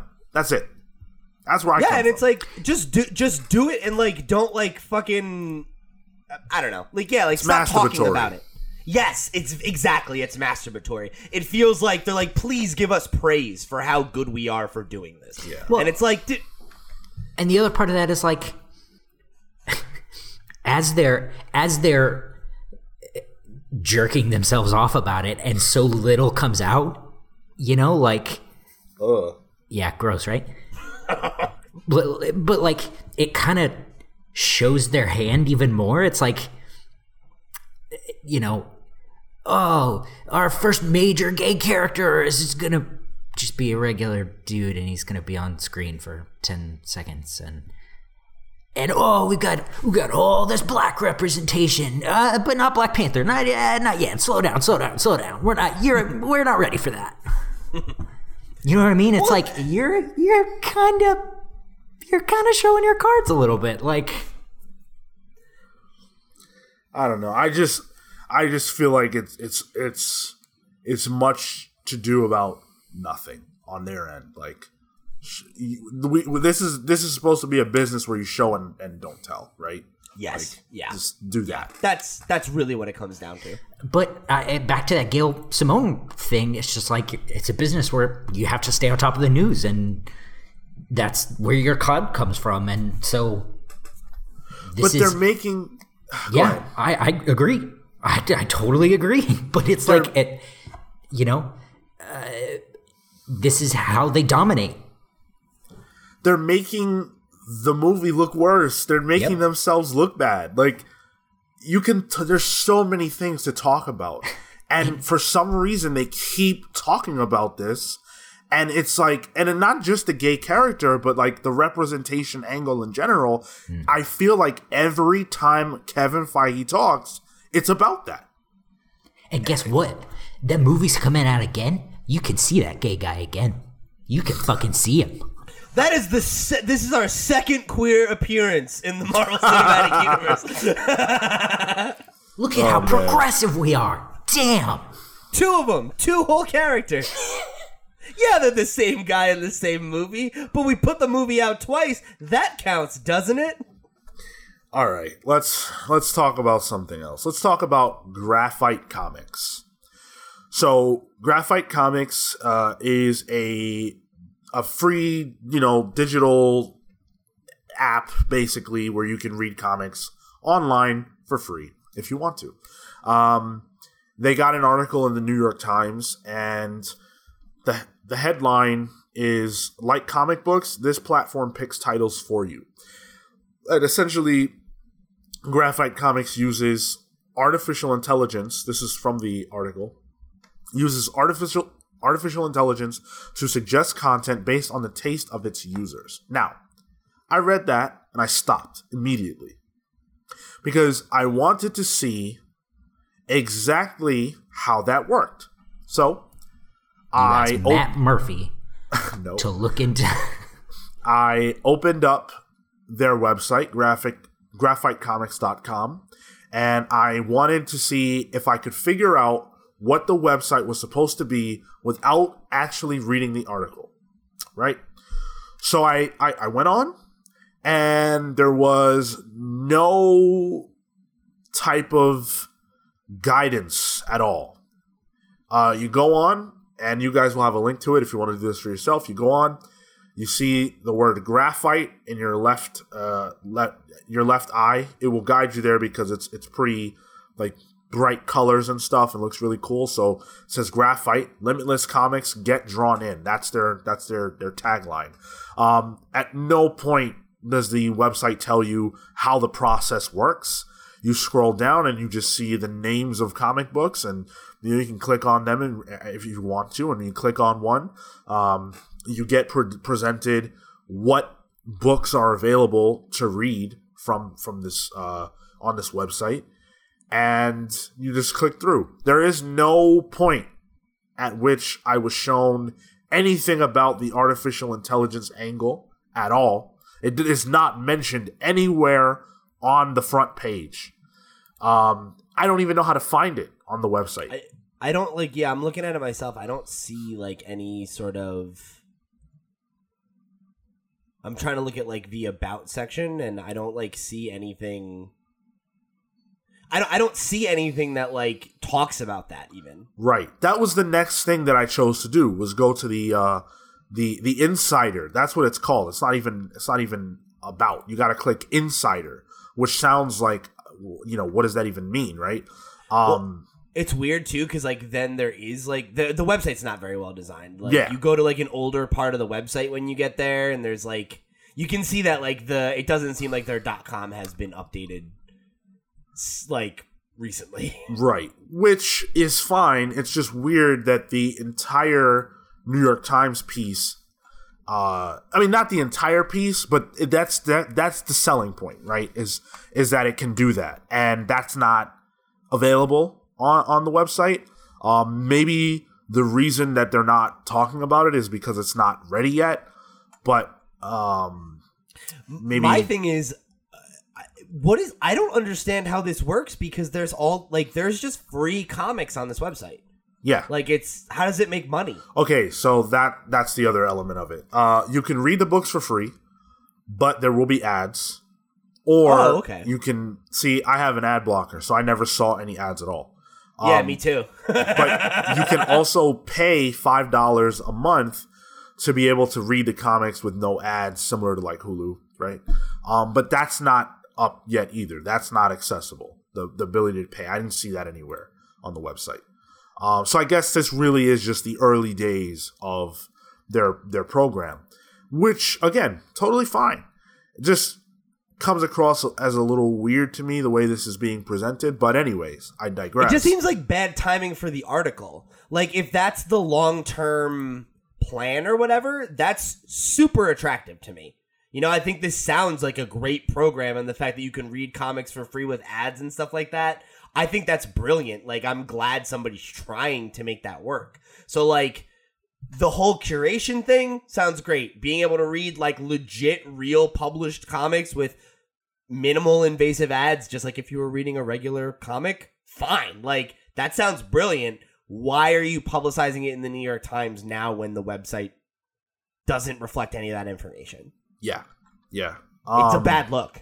So Michael Eng, who is the Did you check out the app? no, I didn't. I'm gonna download the app and see. Um, you, you keep keep reading, and I'll I'll check out if the app like has the I'm- I'm- AI stuff. I'm doing it on my iPad now, and the preview uh, looks looks bad. There you go. Uh, so Michael Eng said there is no solution right now that serves comics in all its forms, which is a weird statement. I'm not entirely sure what he meant by that. Um, The website hopes to provide us with a one stop shop to get all the comics we might want to check out and to do it in such a way that resembles a Netflix model of providing you with recommendations based on your taste. And we've talked a lot about a Netflix for comics and when that will finally come out. These guys are trying to provide that. Um, the, so it doesn't have anything from Marvel or DC.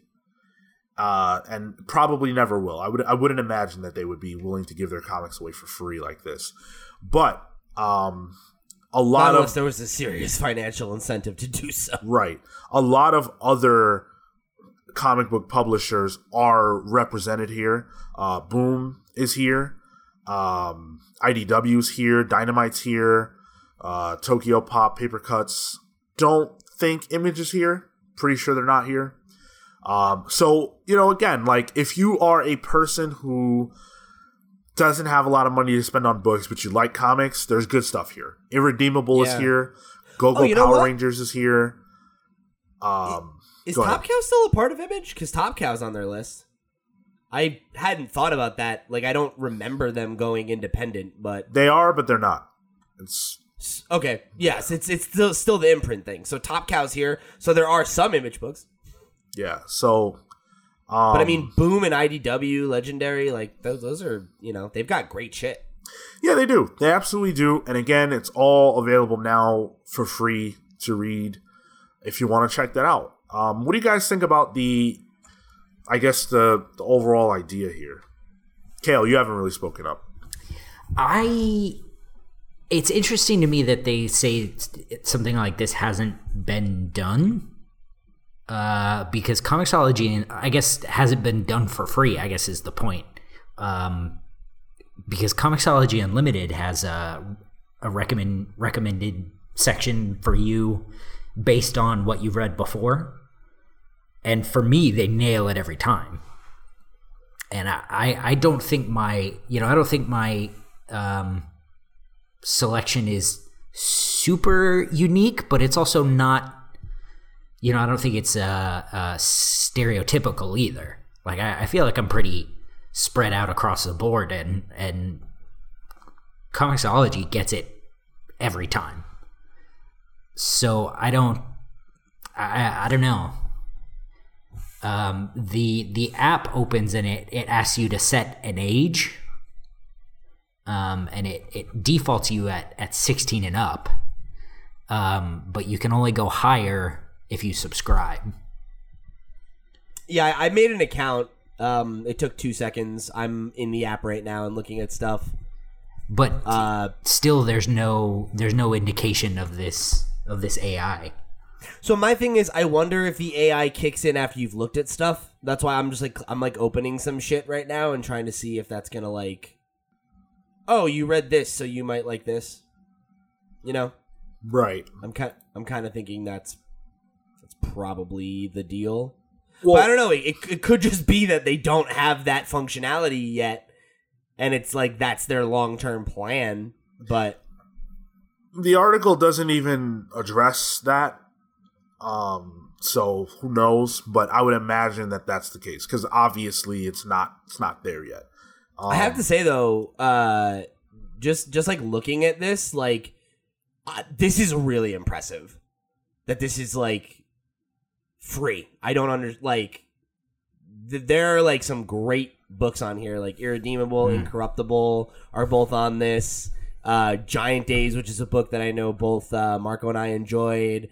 Um, there's some like 18 plus stuff like Sunstone that that uh Stefan Sejic comic that uh yeah that Murphy likes um that I used to look at on DeviantArt when I was a little pervert. Um Mouse Guards on here like there's lots of stuff that's like worth checking out and it's Go-Go Power Rangers which you guys both liked or the the selection admittedly is impressive for sure and it's it's free. Like but i i just don't i don't know and it runs pretty well. Like I have the app on my phone. Like it's the comics are opening quickly. They're loading fast. Like there's a little bit of load time every once in a while when I'm trying to like turn pages quickly, but it fits well and it, it like it's ser- it's serviceable at the very least in terms of like you know this as a uh yeah as, as a comics reader and like that's not nothing you know like it's it's the first volume and it's free so like honestly like i kind of don't know why you wouldn't go download this and check it out because like All you're interested in any of it like Fucking- why not read it here for free They're not. We're not. They're not sponsoring us. Calm down. give me some money i'm just saying it looks cool Uh, yeah, give it a whirl if you want to. Uh, there are definitely, definitely some, checking it out. some comics on here that I would like to read that I haven't gotten around to for whatever reason. Um, I'll be more interested in this when it works the way they plan it to work. But for now, um, give it a go. Try it. yeah for now it's just like get some free books dude Yeah. Uh, so let's move on. Let's quickly discuss a new indie publisher called A Wave Blue World, which I gotta say, that's like the worst name I've heard of for a publisher.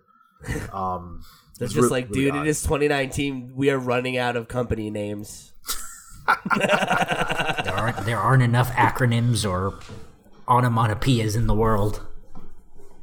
So a blave, a, a, blave, a wave blue world. Oh, here you fucking go. That's the problem right there. Yeah, they they have a, an interesting approach to their distribution model. Um, they're trying to serve all the possible uh, comic book audiences at once. Uh, so basically, uh, so basically, they're they're going to have. uh, I'll, I'll just I'll just read from the article. Uh, so Lisa Wu, who joined the company as VP of Sales and Marketing after a stint at Aftershock Comics, said in a statement that the new publishing program is a part of a Wave Blue World's ambition to reinvent modern approach to to enjoying comics. We are redefining comics for our retailers and readers for the 21st century, and that we are placing their values into the designs of how we publish the stories today and tomorrow. So here's how it works. After the print edition of a series debuts, so the first issue, readers can choose to follow a serialized version of the story digitally with subsequent issues released on a bi weekly schedule, or they can wait for a completed print edition collection of the entire series released within two months of the initial single issue. So so bas- basically they're they're doing it the way comics are supposed to be put out. What do you mean? Uh, an issue comes out two weeks later. There's another issue, and then eventually, when it's all finished, there's a trade. However, you but, it doesn't They're appear also putting out a number one. yeah, you can't buy from what I like what I'm getting out of this, you can't buy like number 2, number 3, number 4 in print That's cuz it, it yeah, it, it's digital. You you can't like it's I'll, I'll read it again after the print edition of a series debuts which again number 1 readers can choose to follow a serialized version of the story digitally with subsequent issues released on a bi-weekly schedule or they can wait for a co- completed print edition collection of the entire series released within 2 months of the initial single issue that's interesting So the only issue that comes out in a floppy is the first one. yeah Oh, huh? That's very interesting. Hmm. Um, and then what do you? Does it say? Is there a price point on that first issue? no so I, I think that's interesting because it, it specifically reminds me of a comment uh, on Facebook that I read the other day from a friend of the show, Mark Bouchard. I was just thinking about this too. Yeah. he's a creator um and he's he's an indie creator so you know he has exclusively like worked with smaller publishers or self-published and stuff um i'm sorry they uh have uh have exclusively worked with um smaller publishers or, or doing self-publishing and stuff like that so the other day uh when we were talking about what we'll be talking about in our main topic uh they made a point here that he uh, or they said book market is where it's at. Floppies are dead. We need to stop pretending that they're anything more than paying to print the trade. And that that effectively is what you know. Uh, it, it seems like th- that is their ethos here. You know, is that they they uh a wave blue world is saying that they you know they're gonna put out this number one if you want to take a shot on the book and help see it get printed like you buy that number one you have that collector's item i guess and you know after that like you can either wait for the trade like a lot of people already do or go read digitally which is i think you know increasingly going to become the norm and it seems like they're betting on that sooner than later how how I guess I guess I don't understand how issues two through five happen. Digitally, I get, but Oth- otherwise you only get them in a volume right. So essentially what they're s- But are you paying for each issue? no You're only paying for issue one, and then and, and, then, then, you, you get do one or the other and then you can pick. yeah Yeah, so you buy issue one. If you love it and want more now, in two weeks you can buy issue two, and so on and so forth. Okay, so you, do you do pay for issue two. Yes, digitally. Okay, right. you pay for individual digital issues It, it and and again, like it's confusing, right? And I feel for like for me, and and TKO Comics had a similar model. We we talked about Kind them. T, TKO Studios. We talked about them a while ago, but for me, neither one of these companies has the clout to really make waves in the industry to change the way that we read comics. And I know that you can't just keep trying to do the same old thing, but I don't feel like this is going to be the thing that cracks the code and lets them make, you know, billions of dollars off comics that no one else is making. Uh, if someone's going to crack the code, it's most likely going to be Marvel, DC, or Image, and everyone else will have to change the way they do things to copy them. Uh, I, I, I have a I have a feeling that this will alienate a, a, portion of the audience that they're that they should be striving for, and again, a lot of comic book companies are chasing this elusive, um, inactive reader, this this individual out there who doesn't read comics but is waiting for that right pitch or that right uh, publishing model to jump on board, and there's no proof that that person exists. I don't. I, the thing is I, I think that person definitely exists i don't know that they're interested in this book though or these books you know like most people's like most i think of those inactive readers are turned on by a property that they already know you know like i've had plenty of uh you know friends or acquaintances who didn't read comics and weren't familiar with comics and then saw a movie or watched a TV show or something that was based on a comic and then went and read that source material because they liked that IP and then that was their gateway. You know?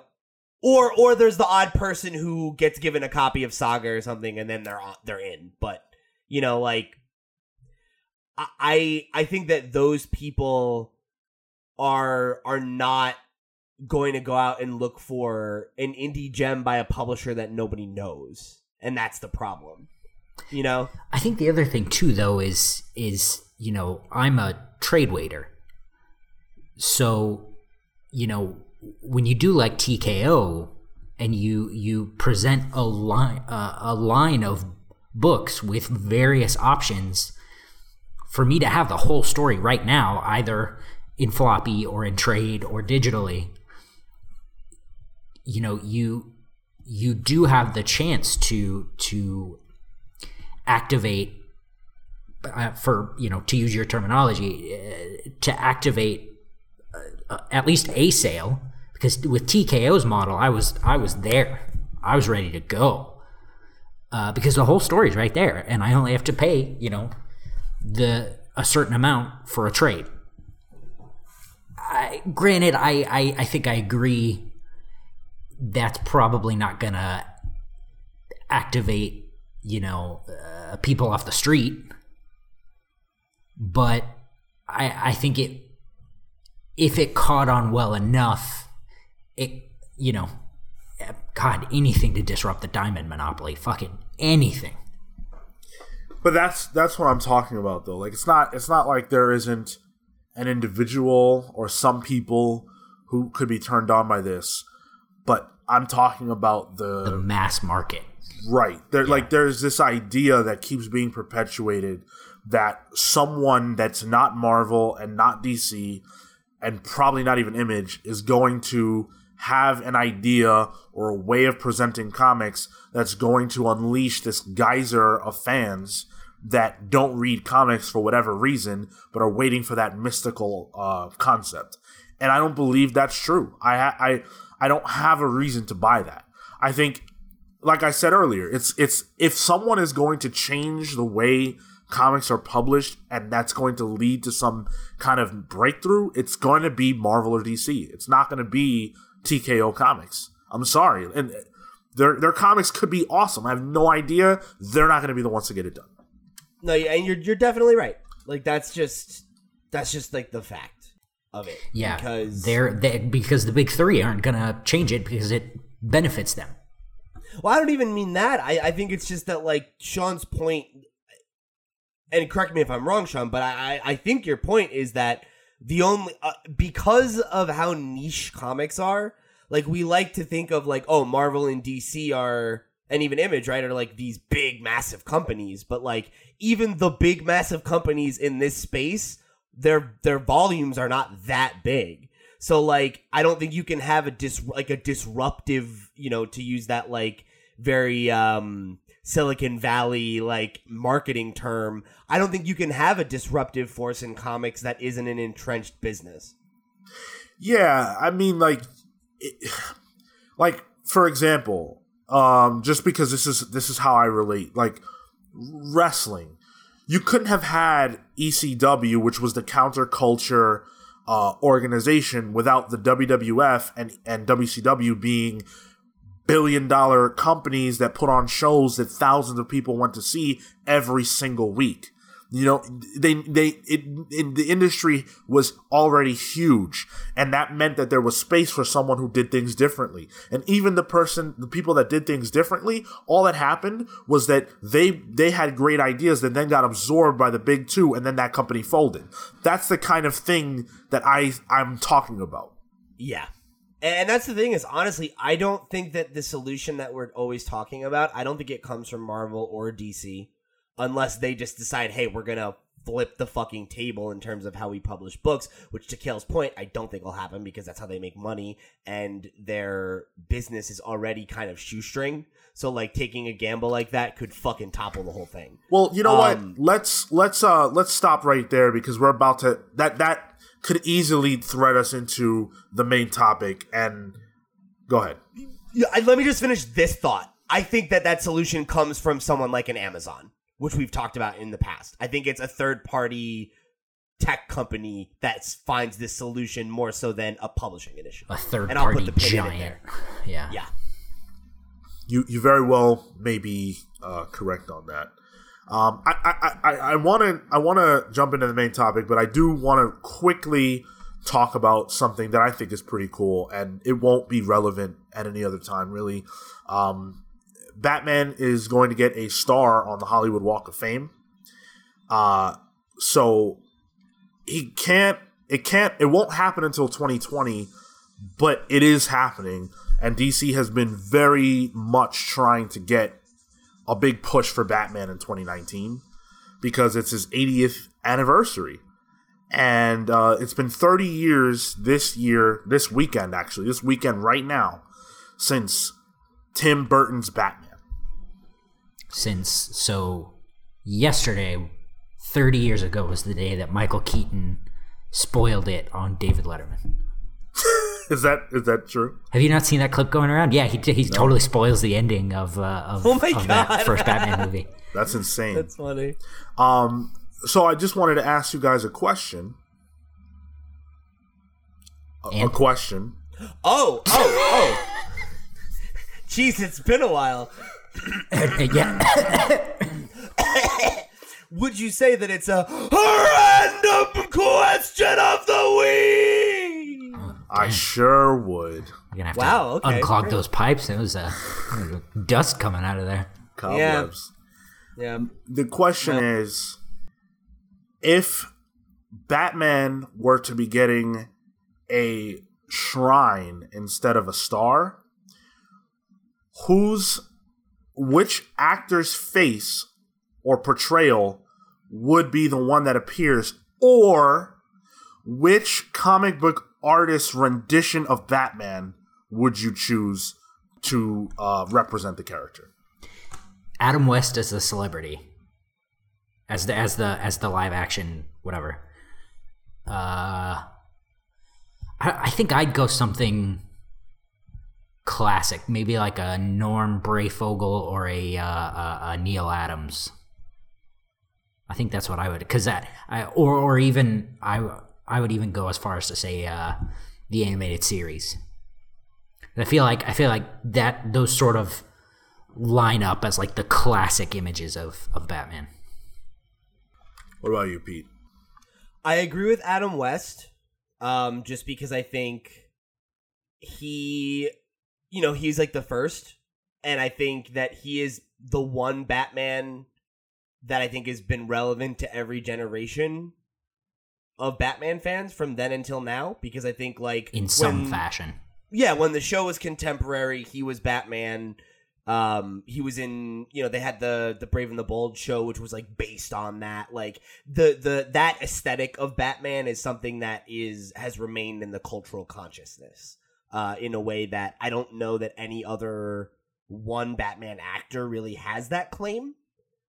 Um, so I, I would give it to him, and I think for the artist's rendition, I think I would actually pick Alex Ross because I, I think his style would not only translate well to a to a statue because it is very like realistic um but i also think it's a really good mix of the more modern batman and the classic batman like it's not the blue but it's the black and gray. And yeah he's like got a little bit more of a, like a streamlined look but he's still got the big belt you know? And like I, I feel like it's a good mixture of classical elements and modern interpretations of the character, and I think that's like what is so good about Batman is like he's an endearing, an enduring figure. You know, um, he he's been relevant almost, you know, on a cultural like a mass culture level level almost the since his inception, and I don't I don't that's not true of really any other superhero.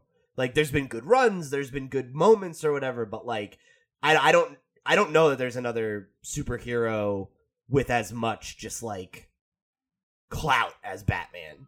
You know, he's pretty much always been fucking cool somewhere.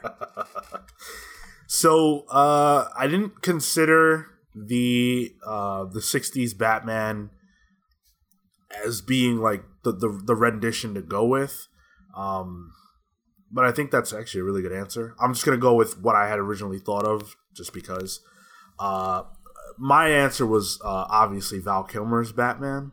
Well no, done. I'm just kidding. I'm just kidding. Well done. Okay, Um, interesting, interesting choice, Sean. no, uh, no. My my answer is actually Michael Keaton because I'll never forget when I saw that Batman for the first time. That changed my life. I wouldn't be the the fan that I am of of all of this stuff if it wasn't for that. And so because of that, that's what I would want to see enshrined as far as like an actor's portrayal. Um I'm down with that. Michael Keaton's my personal favorite Batman. So And that's what's funny. He's not my personal favorite Batman. My personal favorite Batman is Christian Bale. Of course. But yeah, what are you gonna I mean, do? what he Christian I- Bale's a bad motherfucker I, too. I I- don't even yeah, care. no, There's lots of good I, Batman. w- bro. I, I wasn't, I wasn't, I wasn't blowing that choice off at all. I, just, I mean, yeah, of course. It's, I mean, he's good. He- he's in the best one. yeah, And then for the artist, I, I was gonna say Alex Ross because of everything Pete said, so I won't belabor it. But uh, yeah, I just I think it's so cool that um, Batman has been such an enduring figure, and that he's gonna get a star on the Walk of Fame or in the Hall of the yeah the Walk of Fame. Um, it costs thirty thousand dollars actually to get that done. What? So I wonder who's gonna pay that. D- DC. Fucking DC. Shit, though, that's fucking crazy. I didn't know it cost that much. Yeah. That's wild, dude. Yep. But yeah, I mean, I don't, I don't, I, like, I think there's an argument to be made that Superman's the the character that's the most representative of superheroes, but I don't think there's a better candidate to represent comic books and superhero culture better than Batman when you're talking about the Hollywood Walk of Fame because there's there, there I don't think there's a character that has as many good interpretations as as he does on screen. Not even close. Is and we don't have to talk about this for long. Is this something that should be like traditionally the Hollywood Walk of Fame, as I understand it, is for outstanding performances and and you know a- actual actors. There have been for characters before. Have there? It's not, Okay. Yeah, Batman's not the first. Okay. Um, I don't, I don't remember who, but I know I like when I went to LA and I was like, oh, I'm gonna go walk and look at the stars because that's you know a thing to do. Um, I, I remember like seeing, I think at least one for like a fictional character. Like surely Mickey Mouse has one. Like Uh, yeah, like I think Mickey Mouse has one. I think it's like big, like culturally relevant icons like that. okay, okay. one. Um, that have been represented by like multiple actors or voice actors or what have you. Uh, yeah, I, I, I definitely see what you're saying, Cale. And that was actually my first thought. Was like, wait a second, Batman's not a human. Yeah. Um, but uh, you know, I, If- I, I, you know, it's cool.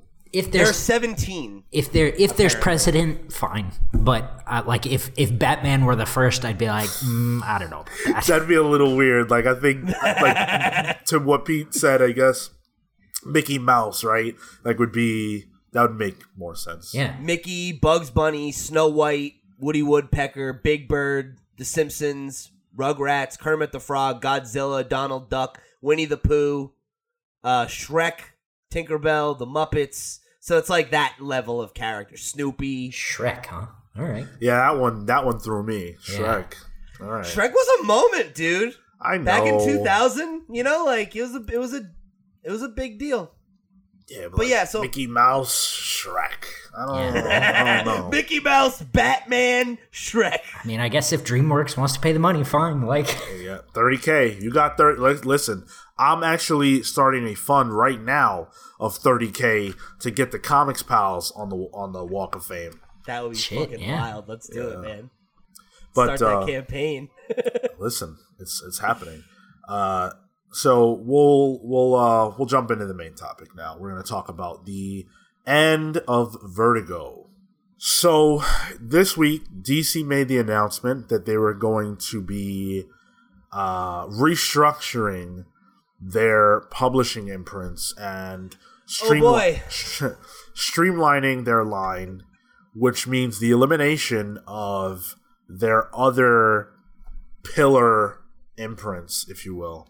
Uh, so this appears to have more to do, at least the way they're presenting it, with the age uh, appropriateness of their various lines. So currently they have DC, and I'm just talking about the the representation of age here. They have DC Kids, which is for you know young young kids. Uh, they have, or oh, I'm sorry, they have DC Zoom, which is for young kids. They have, and they have Ink, which is for like. Uh, no, no, no, no. I think I'm, I think I might be getting this wrong. Let me let me let me do this properly. DC Kids is for young people. Um, Eight to twelve. yeah, exactly. Yeah. And then there's and that was DC. DC Zoo. right. Yeah, it's so Yeah. so Yeah, that Weird. used to be Zoom. Now it'll be kids. Kids. Right. right. Yeah, Yes. exactly. DC Inc. was for the like teenagers. I Kind of think the young, kind of the young adult. The- yeah. yeah, young adults. I had it right the first time. I fucked myself up. Um, and then DC uh, Black Label is obviously for for adults. Um, well, that's that's gonna change because they had also Vertigo. They also have um, the uh, the pop up imprints Young Animal. Then there's the Wonder Comics from Bendis, and then there's the whatever the Sandman universe is called. Um, which I no, actually that's in Vertigo. But uh, no, but like it's not now. Sandman Universe is one of the pop-ups. right, now. right, right, right, yeah. Um, and then there's also Jinxworld and Milestone. So those are all the pop ups. And then Wildstorm, did you say that one? Uh, no, I didn't. So that one too. Wildstorm, yeah. So those are all safe. Those are all safe. What's not safe is Vertigo. So essentially, DC is getting rid of Vertigo comics. They're streamlining their their line, so there won't be Zoom or Ink anymore. It will just be DC Kids, DC, and DC Black Label. DC Kids is for children, DC Regular is for teenagers and adults, and DC Black Label is for adults. Now, the big story here, the, the story that everyone's talking about, of course, is that Vertigo is going away. And we talked about this a couple few weeks ago because Bleeding Cool ran an article that that was the rumor. They thought that the announcement would come as early as whenever we talked about it. Uh, obviously, DC took a little while to make that announcement clear, but we are losing Vertigo. Uh, Vertigo currently does publish several titles, including American Carnage, which is a favorite over here, uh, at least of mine. But um, there have been a lot of problems with the books that are being published by Vertigo currently. Uh, some of uh, we had the um, Border Town by Eric Esquivel, which was the first book that they put out, and of course that was uh, almost immediately canceled because we learned that Eric Esquivel is a sexual predator. Um, so that sucks. Uh, Second Coming, which was a, I would say a pretty well anticipated Vertigo book, DC decided to release the rights of that book back to the creators because of the petition from conservatives who didn't want that book to see the light of day. Uh, and then there's also Safe Sex, which was supposed to come out through Vertigo, that is now going to be published by Image. So there have been a lot of problems with the Vertigo titles, and they haven't. The ones that did actually come out haven't sold tremendously well. So I guess DC is making the decision to get rid of it, especially because um, there are lots of the, what Vertigo was famous for is kind of everywhere now. Uh, so Dan Didio had the following to say about the cancellation of Vertigo. We launched Vertigo to provide an outlet for edgier material. That kind of material is now mainstream across all genres, so we thought it was the right time to bring greater clarity to the DC brand and reinforce our commitment to storytelling for all of our fans in every age group. This new system will replace the age ratings we currently use on our material. So, uh, that's a lot of verbiage lots of people have, have come out and had things to say about the cancellation of Vertigo. Uh, people who you know worked for Vertigo, people who uh, like Karen Berger, uh, obviously has a huge connection to Vertigo, given that she's the person who started it. Um, but I do want to get you, your guys' thoughts. This is going to be a wider conversation about what DC is actually trying to do with their with their publishing line why Vertigo doesn't work in the modern era, or whether or not DC just didn't try hard enough, and what we can expect from the future of DC Comics. Pete, you were hot on this. And and I, I think I'm hot on it because I'm just so interested in talking about it because I, I truly don't understand it as a as a creative decision, I guess. Um obviously I think the ver- like the the points you laid out are are definitely true that like Vertigo has I think struggled to to not like necessarily find its identity, but to like live up to its identity. Because I think w- when you think about Vertigo, you know what Vertigo represents, you know, and ultimately, I think the point that you made that uh the the quote unquote like Vertigo book, right, like that kind of book, like is is effectively now that niche is is filled by publishers like Image and Black Mask and you know like you know take your pick. Um so exactly what they were doing wasn't necessarily unique for the industry, but it was unique for DC as a publishing line. You know, so I I, guess I I understand the motivation to have these um age ranges more streamlined for for the the, the uninitiated. You know, because obviously had th- they had that Batman damned uh you know, controversy, but I argued at the time I thought that was weird because what parent is buying a book for their child that has the word damned in the title and looks like weird and hellish on the front, but hey, that's a conversation for a previous podcast we already did. Um so I guess doing that I, I get the motivation as they're trying to court the book market more and more, which we've talked about is an expanding part of of their business and the industry as a whole, uh, statistically speaking. Um, so great, I get that. Why does that mean Vertigo needs to be axed? You know, I feel like the announcement of Vertigo of that line being ended alongside of this doesn't feel like it feels less motivated by this structural like shifting and more about the fact that like Vertigo just isn't very successful right now. Because like I don't see the difference between Vertigo and maybe again and uh, cards on the table. I don't work for DC. I don't work in high level comic publishing. Oh, so what word? the fuck? How the hell Yeah, am I right? going to get a job then, Pete? I don't know, Cale. the Good luck fuck? to you. It's But- been three years we've been doing this. So what do I know about the differences between how Vertigo operates versus how something like a Young Animal or a Wildstorm operates? But I don't get the difference between those things in terms of why is Vertigo a casualty of this and none of these other things are. And I think it seems like it's because Vertigo has a lack of vision and things aren't really working out there. And maybe they're like they're saying, "Oh, we're still gonna, you know, publish uh cre- like creator focused titles because obviously they're not like necessarily creator owned um but that sort of book but I, I don't think that they're going to commit to making that kind of book anymore. I think that the ones that they have that are already successful, they'll continue publishing until they're over, and then they'll stop making those kind of books. And I think that's what this really signifies. I don't really think it has anything to do with the age rating, because why don't you just put the fucking age rating on the, the Vertigo books? Yeah i i am of the belief first that and and this is probably cynically that as soon as these the the the previous vertigo books that have uh, haven't been canceled or haven't moved or you know um whatever once they're finished quote unquote they they'll be done and then dc will go back to just putting out dc books i i don't believe they'll try the indie market again for a while you know, I think that you guys are right.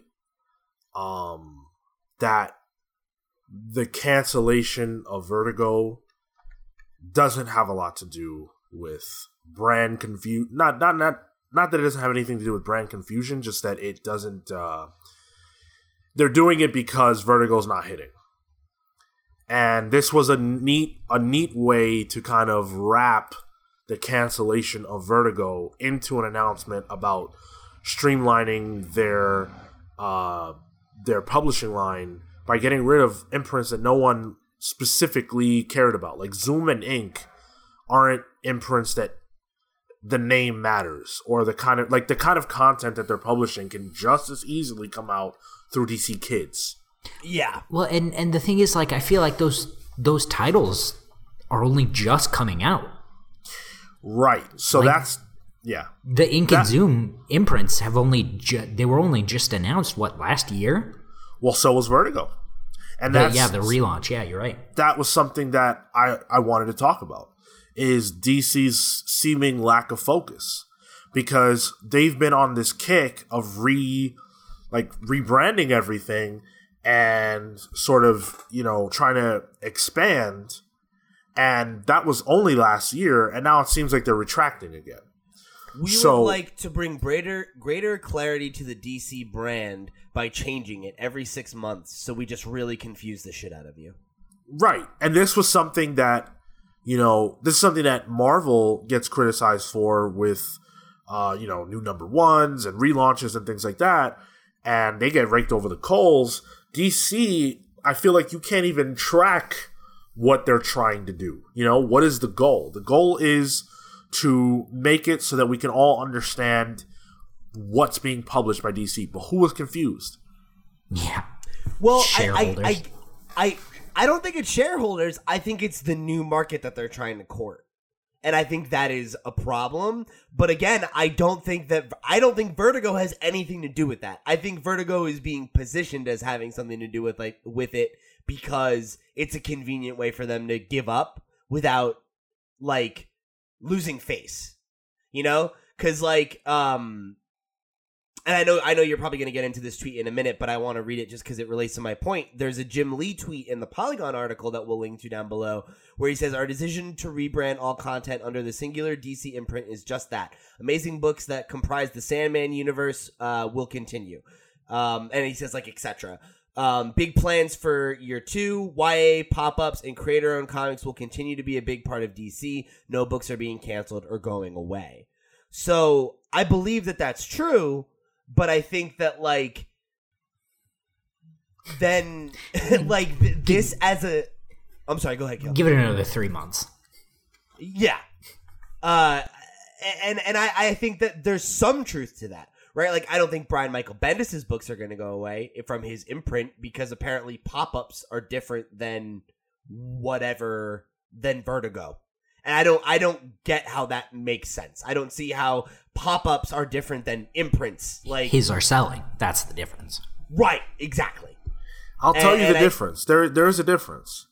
The difference is that those books include characters that exist in the DC universe.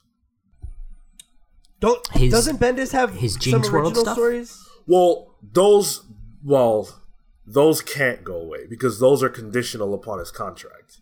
Right. You can't, you can't get rid of of Jinxworld. That's But- that's what I was referencing. Yeah, the the Wonder Comic stuff. I think. Yeah, that's obviously not gonna. Yeah, Wonder Comics it's- and Wonder Comics and Young Animal and all that stuff.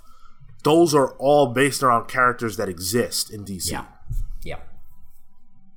and Vertigo's books aren't. And that's also the difference between Vertigo and Black Label. If Vertigo comics included Batman, which, quite frankly, DC at this point should be called BC, Batman Comics. Fucking preach. Uh, Might as well, they might as well call it Detective Comics again. Yeah. Uh, if if Vertigo books included Batman, Vertigo would be around. And the thing is that like ultimately nobody gives a shit. You know, like it doesn't really matter that the Vertigo name is going away, so the books that are successful will get rolled into the black label line and that'll be that. Oh, oh no no no no no! You see, Twitter is very angry that Vertigo is going away. Twitter feels like DC is doing comics a disservice by getting rid of Vertigo because people are very angry that Vertigo is not going to be a thing anymore. There is a mix of anger and there's and and then in, within that is also just nostalgic sorrow that that this thing is not going to be around anymore. I feel that way. Nostalgic sorrow is fine. The anger I don't get because Yeah, who was buying these books? Right. If they were Well, selling, and- they'd be around. And the thing is, if you were buying them, they're not getting canceled. So like, Well, what's to cancel? you know, like- uh, Eric Eric Esquivel's book got shuttered because he's a shit. Um, uh, Safe Sex never came out, so they don't have to cancel that. Second Coming never came out, so they don't have to cancel that. American Carnage is naturally ending or ended with number nine. Um, and then uh, Goddess Mode is the only other one I can. Goddess Mode and the uh the witch one. Hex oh my Wives. goodness. Hex Wives. That got that I'm, I'm fairly sure that did get canceled. Uh, I think I, I feel like it ended, but you could be right. Maybe it naturally ended. Either way, it's it's over. Yeah. So it's convenient that the books that were that were doing okay ended naturally, and then the ones that either you know had something weird happen with them or DC decided not to publish them, they're not happening. So for DC to say that they're not canceling any books means nothing when you actually look at the line that they there's that they ran nothing with. left. Yeah, there's nothing left. It was a choice between continuing to publish more books and not. And by the way, the episode that we talked about them canceling Vertigo on was the one where it was just me and Marco. That's why you guys don't remember it. And okay. on that, Thank you. in the Bleeding Cool article, they said that DC was canceling contracts that they signed with creators to work on the next wave of Vertigo books. There you go. So, books we were reading maybe didn't get canceled, but books we never got the chance to to, to necessarily know about aren't happening under Vertigo, and they're not happening under Black Label. I don't believe that. I don't believe there will ever be a Black Label comic that does not include a superhero. Th- th- yeah, yeah, well then as I mean then then that's yeah, then I mean like that's that comes back to the the prediction that Cale and I threw out there where it's just like this is them quietly moving away from this and they can say that oh creator owned comics are still a big part of our brand because they own Jinxworld or whatever but that means that the the initiative that they announced in 2018 about relaunching Vertigo and recommitting to like the image style books is over. yeah, yeah, absolutely. Um, and the people arguing that it was like meaning like that it was meaningless or whatever it's like yeah i mean like it, it- i think it's just like the vertigo name stood for that kind of book you know the kind of book that didn't fit in in the same way that that marvel has uh or had i don't even know if they do anything anymore what was it icon or whatever Yeah, they don't The do im- anything with that. You're you're thinking of uh, Max. Uh, well- Marvel Max was kind of No. their mature. was well that was the mature superhero stuff though wasn't it oh yeah, the yeah, Deadpool yeah, yeah, Max. yeah, Yeah. right. yeah, I'm. I'm talking about Icon, Yeah, which yeah, were, yeah. which was what they published like Kick Ass under originally. and and Um, Jinxworld stuff and things like that. Absolutely. Yeah, Yeah. yeah. uh, I think even Powers maybe. It was yeah, well, yeah. It was an volume. imprint for their superstar creators to publish their indie books not in an indie not not not Yeah. with image. To keep them To be from going like- image. Yeah, or or if they were under contract to keep them happy. Yeah. You know, like yeah, Yeah. it's like yeah, whatever. You can put out your weird detective book here and not go somewhere else. Yeah, absolutely. Uh I don't see a problem with Vertigo going away because and I said this on the episode with Marco, Vertigo changed comics in a way that made Vertigo obsolete. And That's a great point. Especially when you consider the fact that it would have to operate under DC, which is the same company that shied away from Batman's penis appearing in comics, right? So, Vertigo books, Also, yeah, that when controversy came up about second, what was it? Second, Second Coming, or yeah. whatever. yeah, yeah. When that came up, they backed down. Yep. right. DC Comics wants no part of any kind of controversy.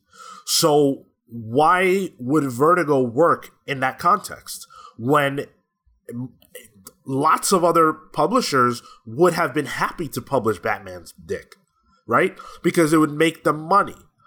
That Batman Damned, Images out here like, yo, we'll publish Batman's dick. yeah, absolutely.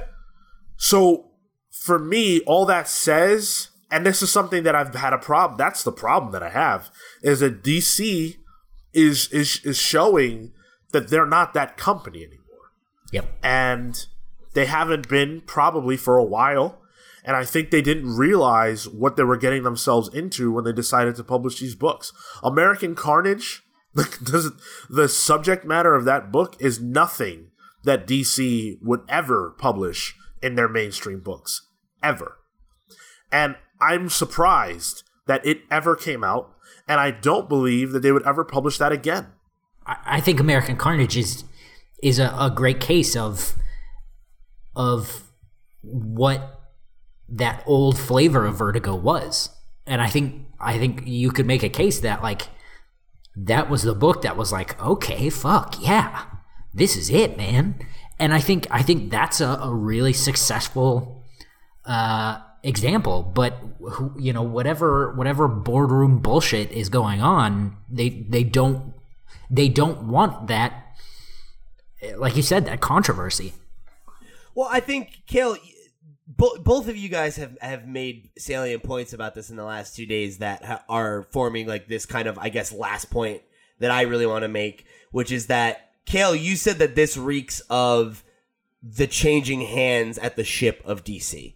That someone is grabbing power and making this change. Because to me, what's what's most disappointing is what Sean you just said before. They have shown from what they're saying that they are not the same company that made this decision not just in 2018, uh, but the same company that would have published a Watchmen or you know um, Alan Moore Swamp Thing or take your pick, right? Y the Last Man? Uh, any of those those like seminal Vertigo books. Um, they they are not that company anymore, and it's particularly sad when you think about the context of what was it? I guess New York Comic Con 2017.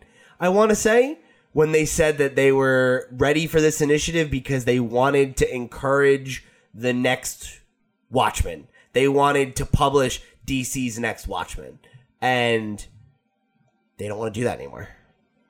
And that doesn't mean that the comics that they're making are bad, but I think that you're right, Sean, that like whether it's they didn't know what they were signing up for or the people that are in charge now disagree with that vision, that's not their direction anymore.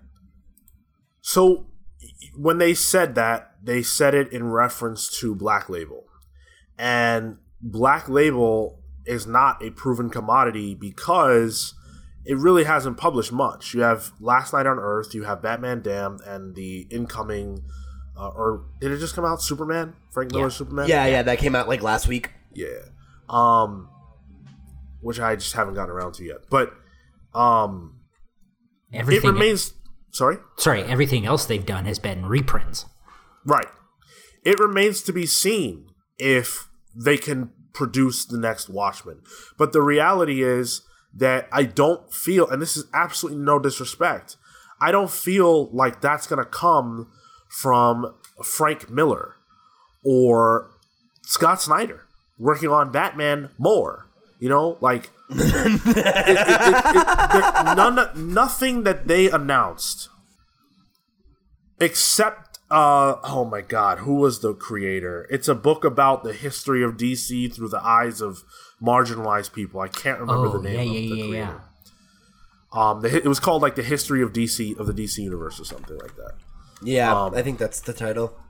I'm, I'm, I'm looking it up but uh i don't feel like yeah john ridley john ridley is the name of the guy Oh yeah, he did Twelve Years a Slave. Yeah, the other history of the DC universe is what it's called. I don't feel, and by the way, where is that book? But Yeah. I don't feel like the next Watchmen is going to be produced by the same people who've been working within the machine of DC for all this time that only tell those kinds of stories. Yep. I yeah. the the next Watchmen is not gonna come from the people who have milked Watchmen. Yeah. Right. Yeah. Like I I like Doomsday Clock. I even like some of the before Watchmen, but like they ain't Watchmen. Right. And I, I think I think ultimately then the quote unquote next Watchmen is is is it's already come and it's an image book, you know? Um or it's a it's a the next one, the next next one is is probably you know, like- shit, a Black Mask or something. It's probably you know? Space Riders from Black Mask. Check out our book club on that. Uh, Oh, you beat me to it. maybe it doesn't need to exist. You know, I feel like that that idea of the next Watchmen. You know, maybe we're past that.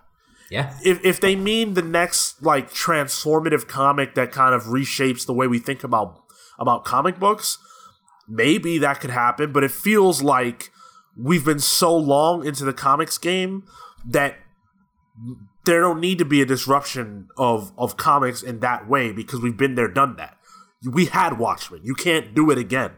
Um, and it's I think I think Watchmen is specifically a bad example because it's like a um what what's the word Deconstruction. Um, de- thank you. Yeah, it's a deconstruction of the superhero genre. You know, so like you you you can't you definitely can't do that again as well as Watchmen did. You Well, know, the, like the movies do it better than Watchmen do at this point. Like yeah, like that's a weird thing to chase. And I, I remember Yes. how we felt about it and we liked the spirit of that of that phrase. But the problem is that I don't feel like creators who are already established megastars who have nothing to prove, who are making hand over fist dollars, who aren't jaded, who are happy with their positions, are going to be the people in 2019 or 2029 who have something to say enough that they will transform the medium and the way we think about comics. I don't believe that. Brian Edward Hill, yeah, he's the kind of guy who can do that. But his book, what he has to say, DC does not want to hear. They don't want it. That's why there's not going to be an American Carnage Part 2 from DC. That's why they're not going to let him do his version of Batman that doesn't just that isn't just Batman fights the Joker, then he fights Two-Face, then he fights Bane, then he passes the baton. That's why that's not going to happen. Because it's not going to come from DC or Marvel. They, they're not. They're not those companies. Check out our interview with Brian Edward Hill. He's a he's a boss, you know. But It's like two hours. I but it's you know. Go ahead, Cale. Well, I was I, to that effect. Like I, I think you know I've been following Chris Sebela for a long, long time on Twitter. Uh, I I was following him on Twitter when he first came around with uh, uh, High Crimes, um, and just to especially recently to watch just his gradual bitterness toward uh, superhero comics has just been I, I I mean, it's been kind of disheartening to see someone, a, a creator that you like, and uh, oh, I don't want to be vulnerable here. It's going to make me sick. Uh, even look up to.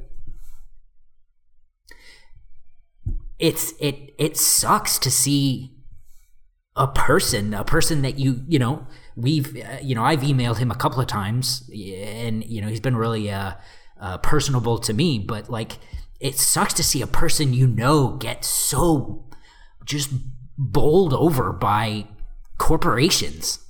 Cale, I gotta say, man, and I mean this with all the love in the world. I, I feel that way about you sometimes with superhero stuff because I feel like you're getting that way where you're like getting like, It's I oh my god, I fucking I I'm- again with this. I you know, like, and especially especially this week, especially with the this uh, this Henry Abrams thing and all the hype surrounding it.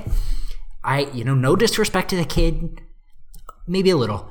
I just I'm like like I'm working hard and like like yeah they come a knocking. I'll give it a shot. I I need the paycheck. I'm not I'm not above that, but like it's so frustrating that these they just wring the life out of out of these characters and and uh, for what you know like batman's not fun anymore like like i like batman batman sucks I um I definitely know what you mean. I'm not there with that. I really have a deep love for superhero comics and the genre and all that jazz.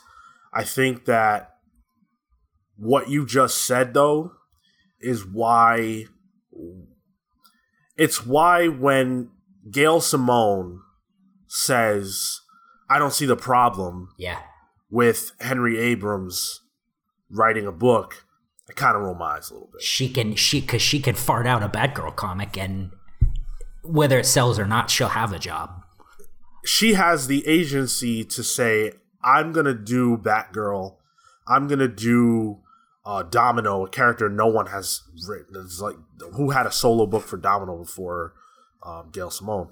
And she can she can say whatever she feels like saying in the book. It could be it could be a, a positive, strong message, or it could be goofy stuff. It doesn't matter. She's Gail Simone. People will show up. But the next person who has the opportunity to grab the ball and run with it and say something will have a tough time doing it in an environment where these characters have to revert back to one.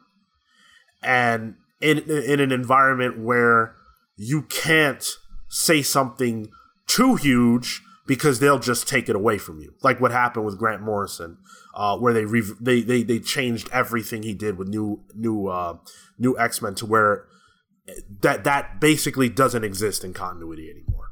You know, Well, and even even with character, like you said, with Domino, but like Kate Leth did a, a really gr- great run on uh, Patsy Walker Hellcat, and she wanted, you know, Hellcat to have, uh, you know, some form of LGBT inclination, whatever whatever that was, and like for a character that is, like, all due respect, for a character that is nothing and and they wouldn't let her do it. And like and that's it. And like her her her corporate superhero days are done because she was difficult to work with because she wanted to change something Well, and I think it's I think it's a it's a tough it's a tough thing, man, because I think when I look at Marvel and DC, they're they're in a weird spot because I I am always the one banging the drum that like comics are a niche thing. You know, like at their biggest, they're still pretty small. And I know for me, like when I was young and not when I was a kid, when I was like a teenager and I was getting back into comics, part of the appeal to comics was that they were counterculture.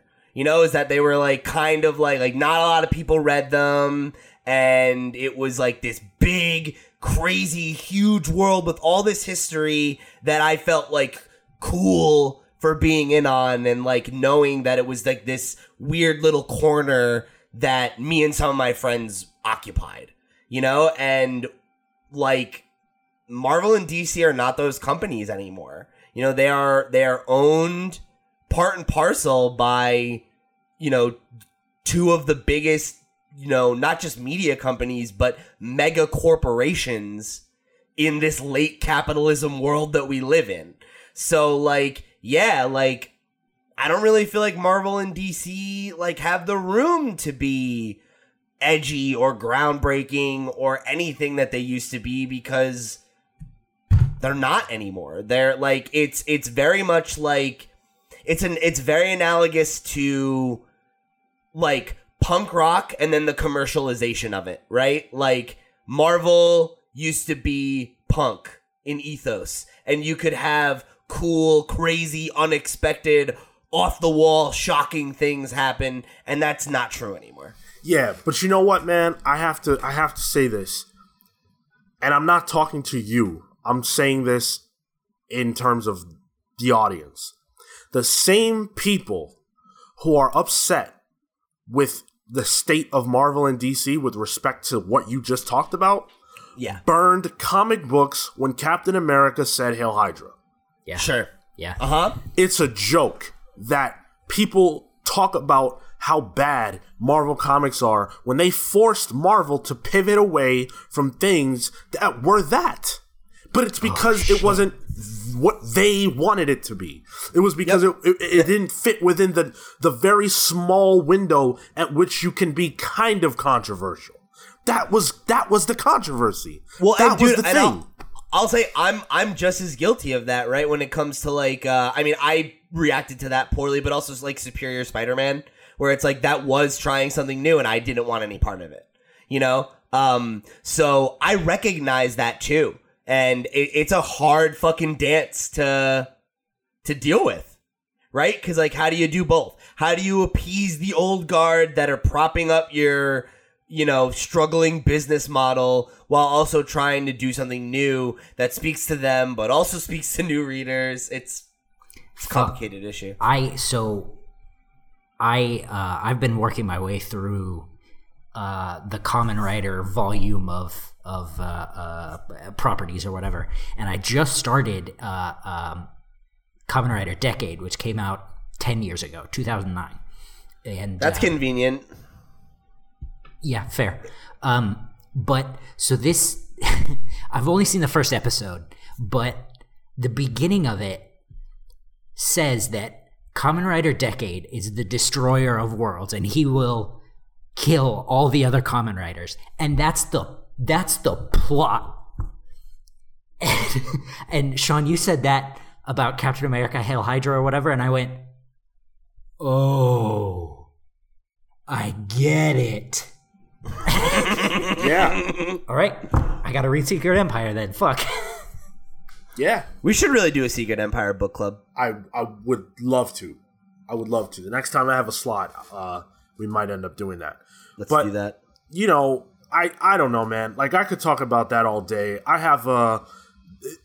I'm more angry about that than I am about the state of DC and Marvel because I feel like the state of DC and Marvel is reactionary to the state of our culture and to the state of the very same people that they're trying to appease.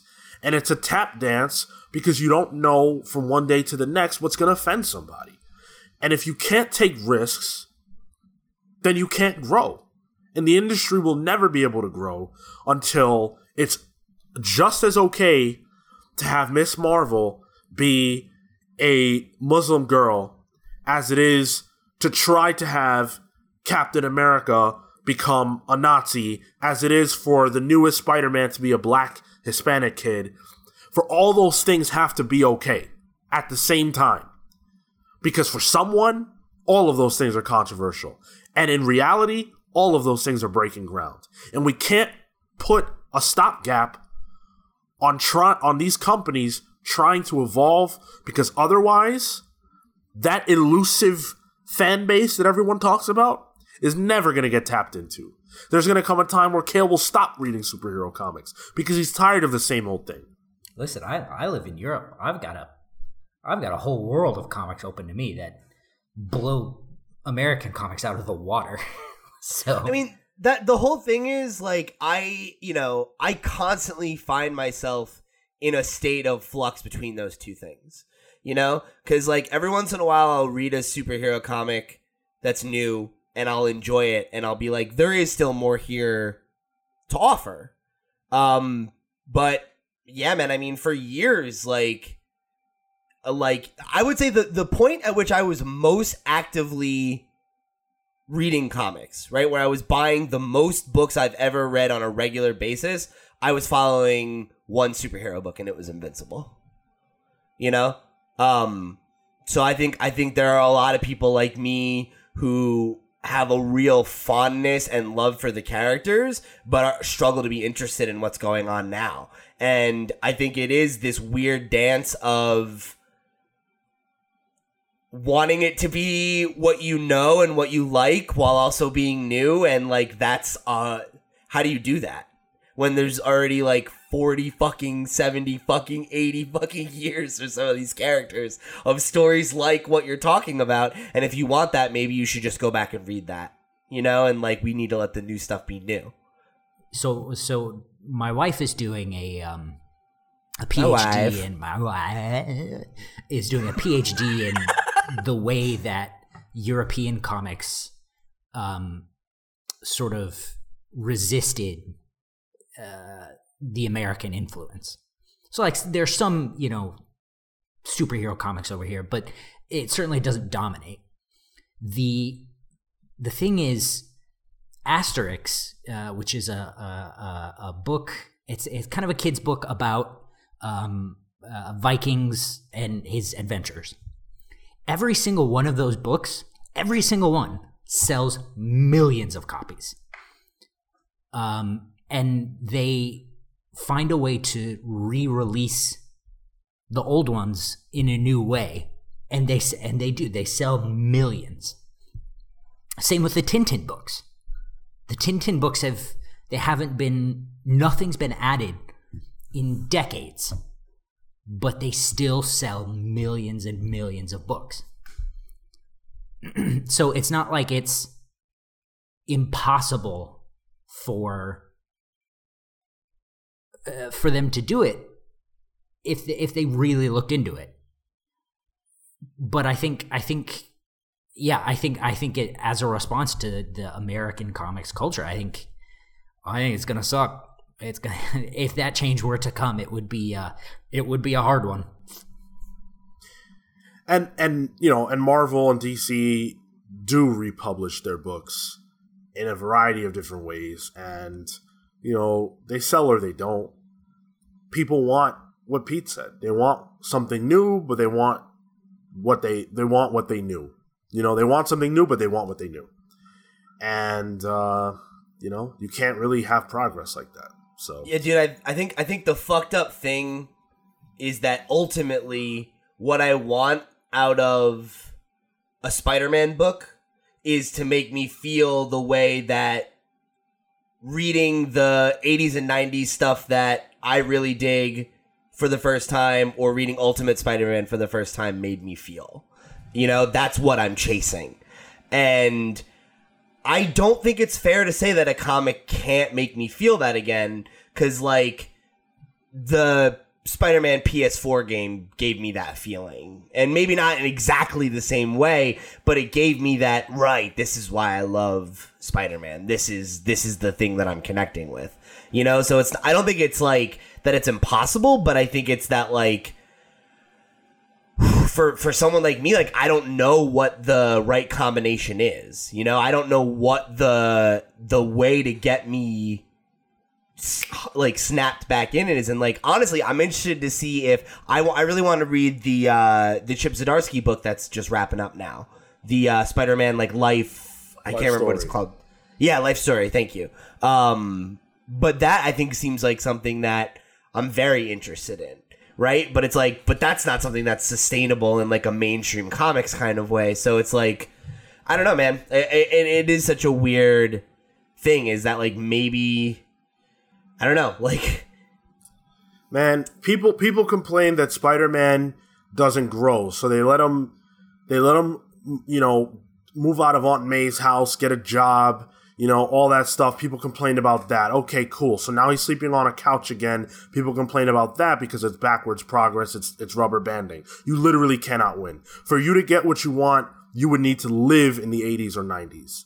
You would need to be reading exactly those books and just keep going back in time every time we get to like 2000 and that's the only way around it, It- because you you you'll never get that because they can't take the character forward but if they keep playing the hits you're not going to like that either.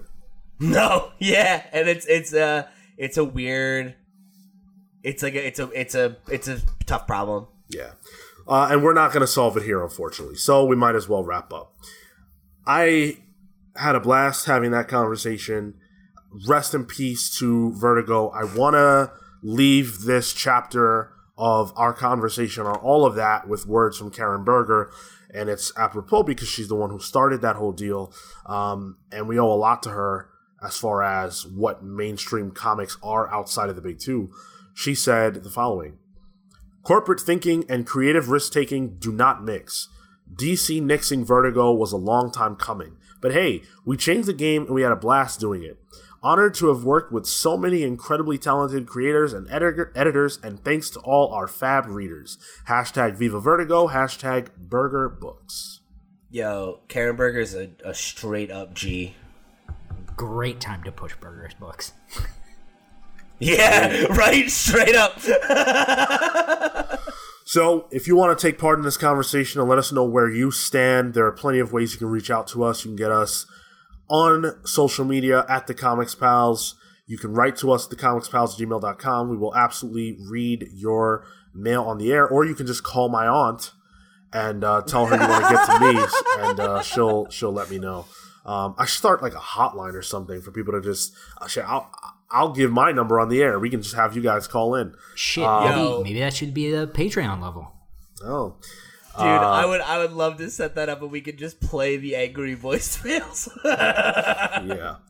Um, so again, again, if you want to get into us, get to us about anything we talked about on this or any other episode of the show, feel free to do that. And while you're at it, make sure that you guys leave us the likes and the comments and the shares and the reviews and all that kind of uh, good stuff that helps us out a lot more than it costs you to do. We've got some really cool books, book club stuff coming out tomorrow. If you're listening to this on Monday, uh, we will have the Web Spinners Tale Tales of Spider-Man book club out. Um, that's about a, a story between Spider-Man and Mysterio. So you guys can check that out. Um, right right on time for Spider-Man Far From Home. We've got the Dark Phoenix book club out. Oh god, we've got so many book clubs. Just go check them out. They're there. Let's do some plugs, Pete. Thank you guys so much for joining us on another episode of the Comics Pals. If you want to find me on the internet, you can get me at loud underscore Pete on Twitter and Instagram. Come talk to me about uh, about Spider Man and feeling sad. I guess I don't know. Um, and and let's talk about Vertigo. What's your favorite Vertigo book? Um, because there are a lot of good ones, um, including one of my favorite books of all time, Y the Last Man, uh, which you should go check out if you haven't read. There's a plug. Um, and if you want to find some more work from me, I also uh, do some stuff over at lootpots.com, including hosting their weekly podcast, The Potscast, uh, which is all about Nintendo. So if you want to listen to me talk about Nintendo, go do that. Cale. Uh, I think my favorite Vertigo book is uh, Flex Mentallo. Grant Morrison and uh, Frank Quitely's uh, Doom Patrol Bonus random spin-off, question, of the week? Um, you can find me on Twitter and Instagram at Toto Into. That's T O T O I N T O W. You can find my work and my other podcast that I do with my wife called Gone Global at caleward.com. That's C A L E W A R D.com. Awesome. Mywife.com. Oh my god. It's devolving. uh, my favorite Vertigo book is American Carnage because it's the only Vertigo book I've read other than Hex Wives, and I liked American Carnage a lot more than I did that. You're on Watchmen. Um. Oh yeah. That's right. that's like the. I mean, listen, American Carnage is better than Watchmen. I'll fucking say it. I'm not scared. I forgot Shit. that that's that Watchmen was that. Oh, all right. Yeah. Ver- Uh, Watchmen. Fine. Uh. Coward. you can get me on social media on Twitter and Instagram only at Sean Soapbox. Hit me up to talk about Phoenix. With that, we're the Comics Pal signing off. Take care, guys. See you next week.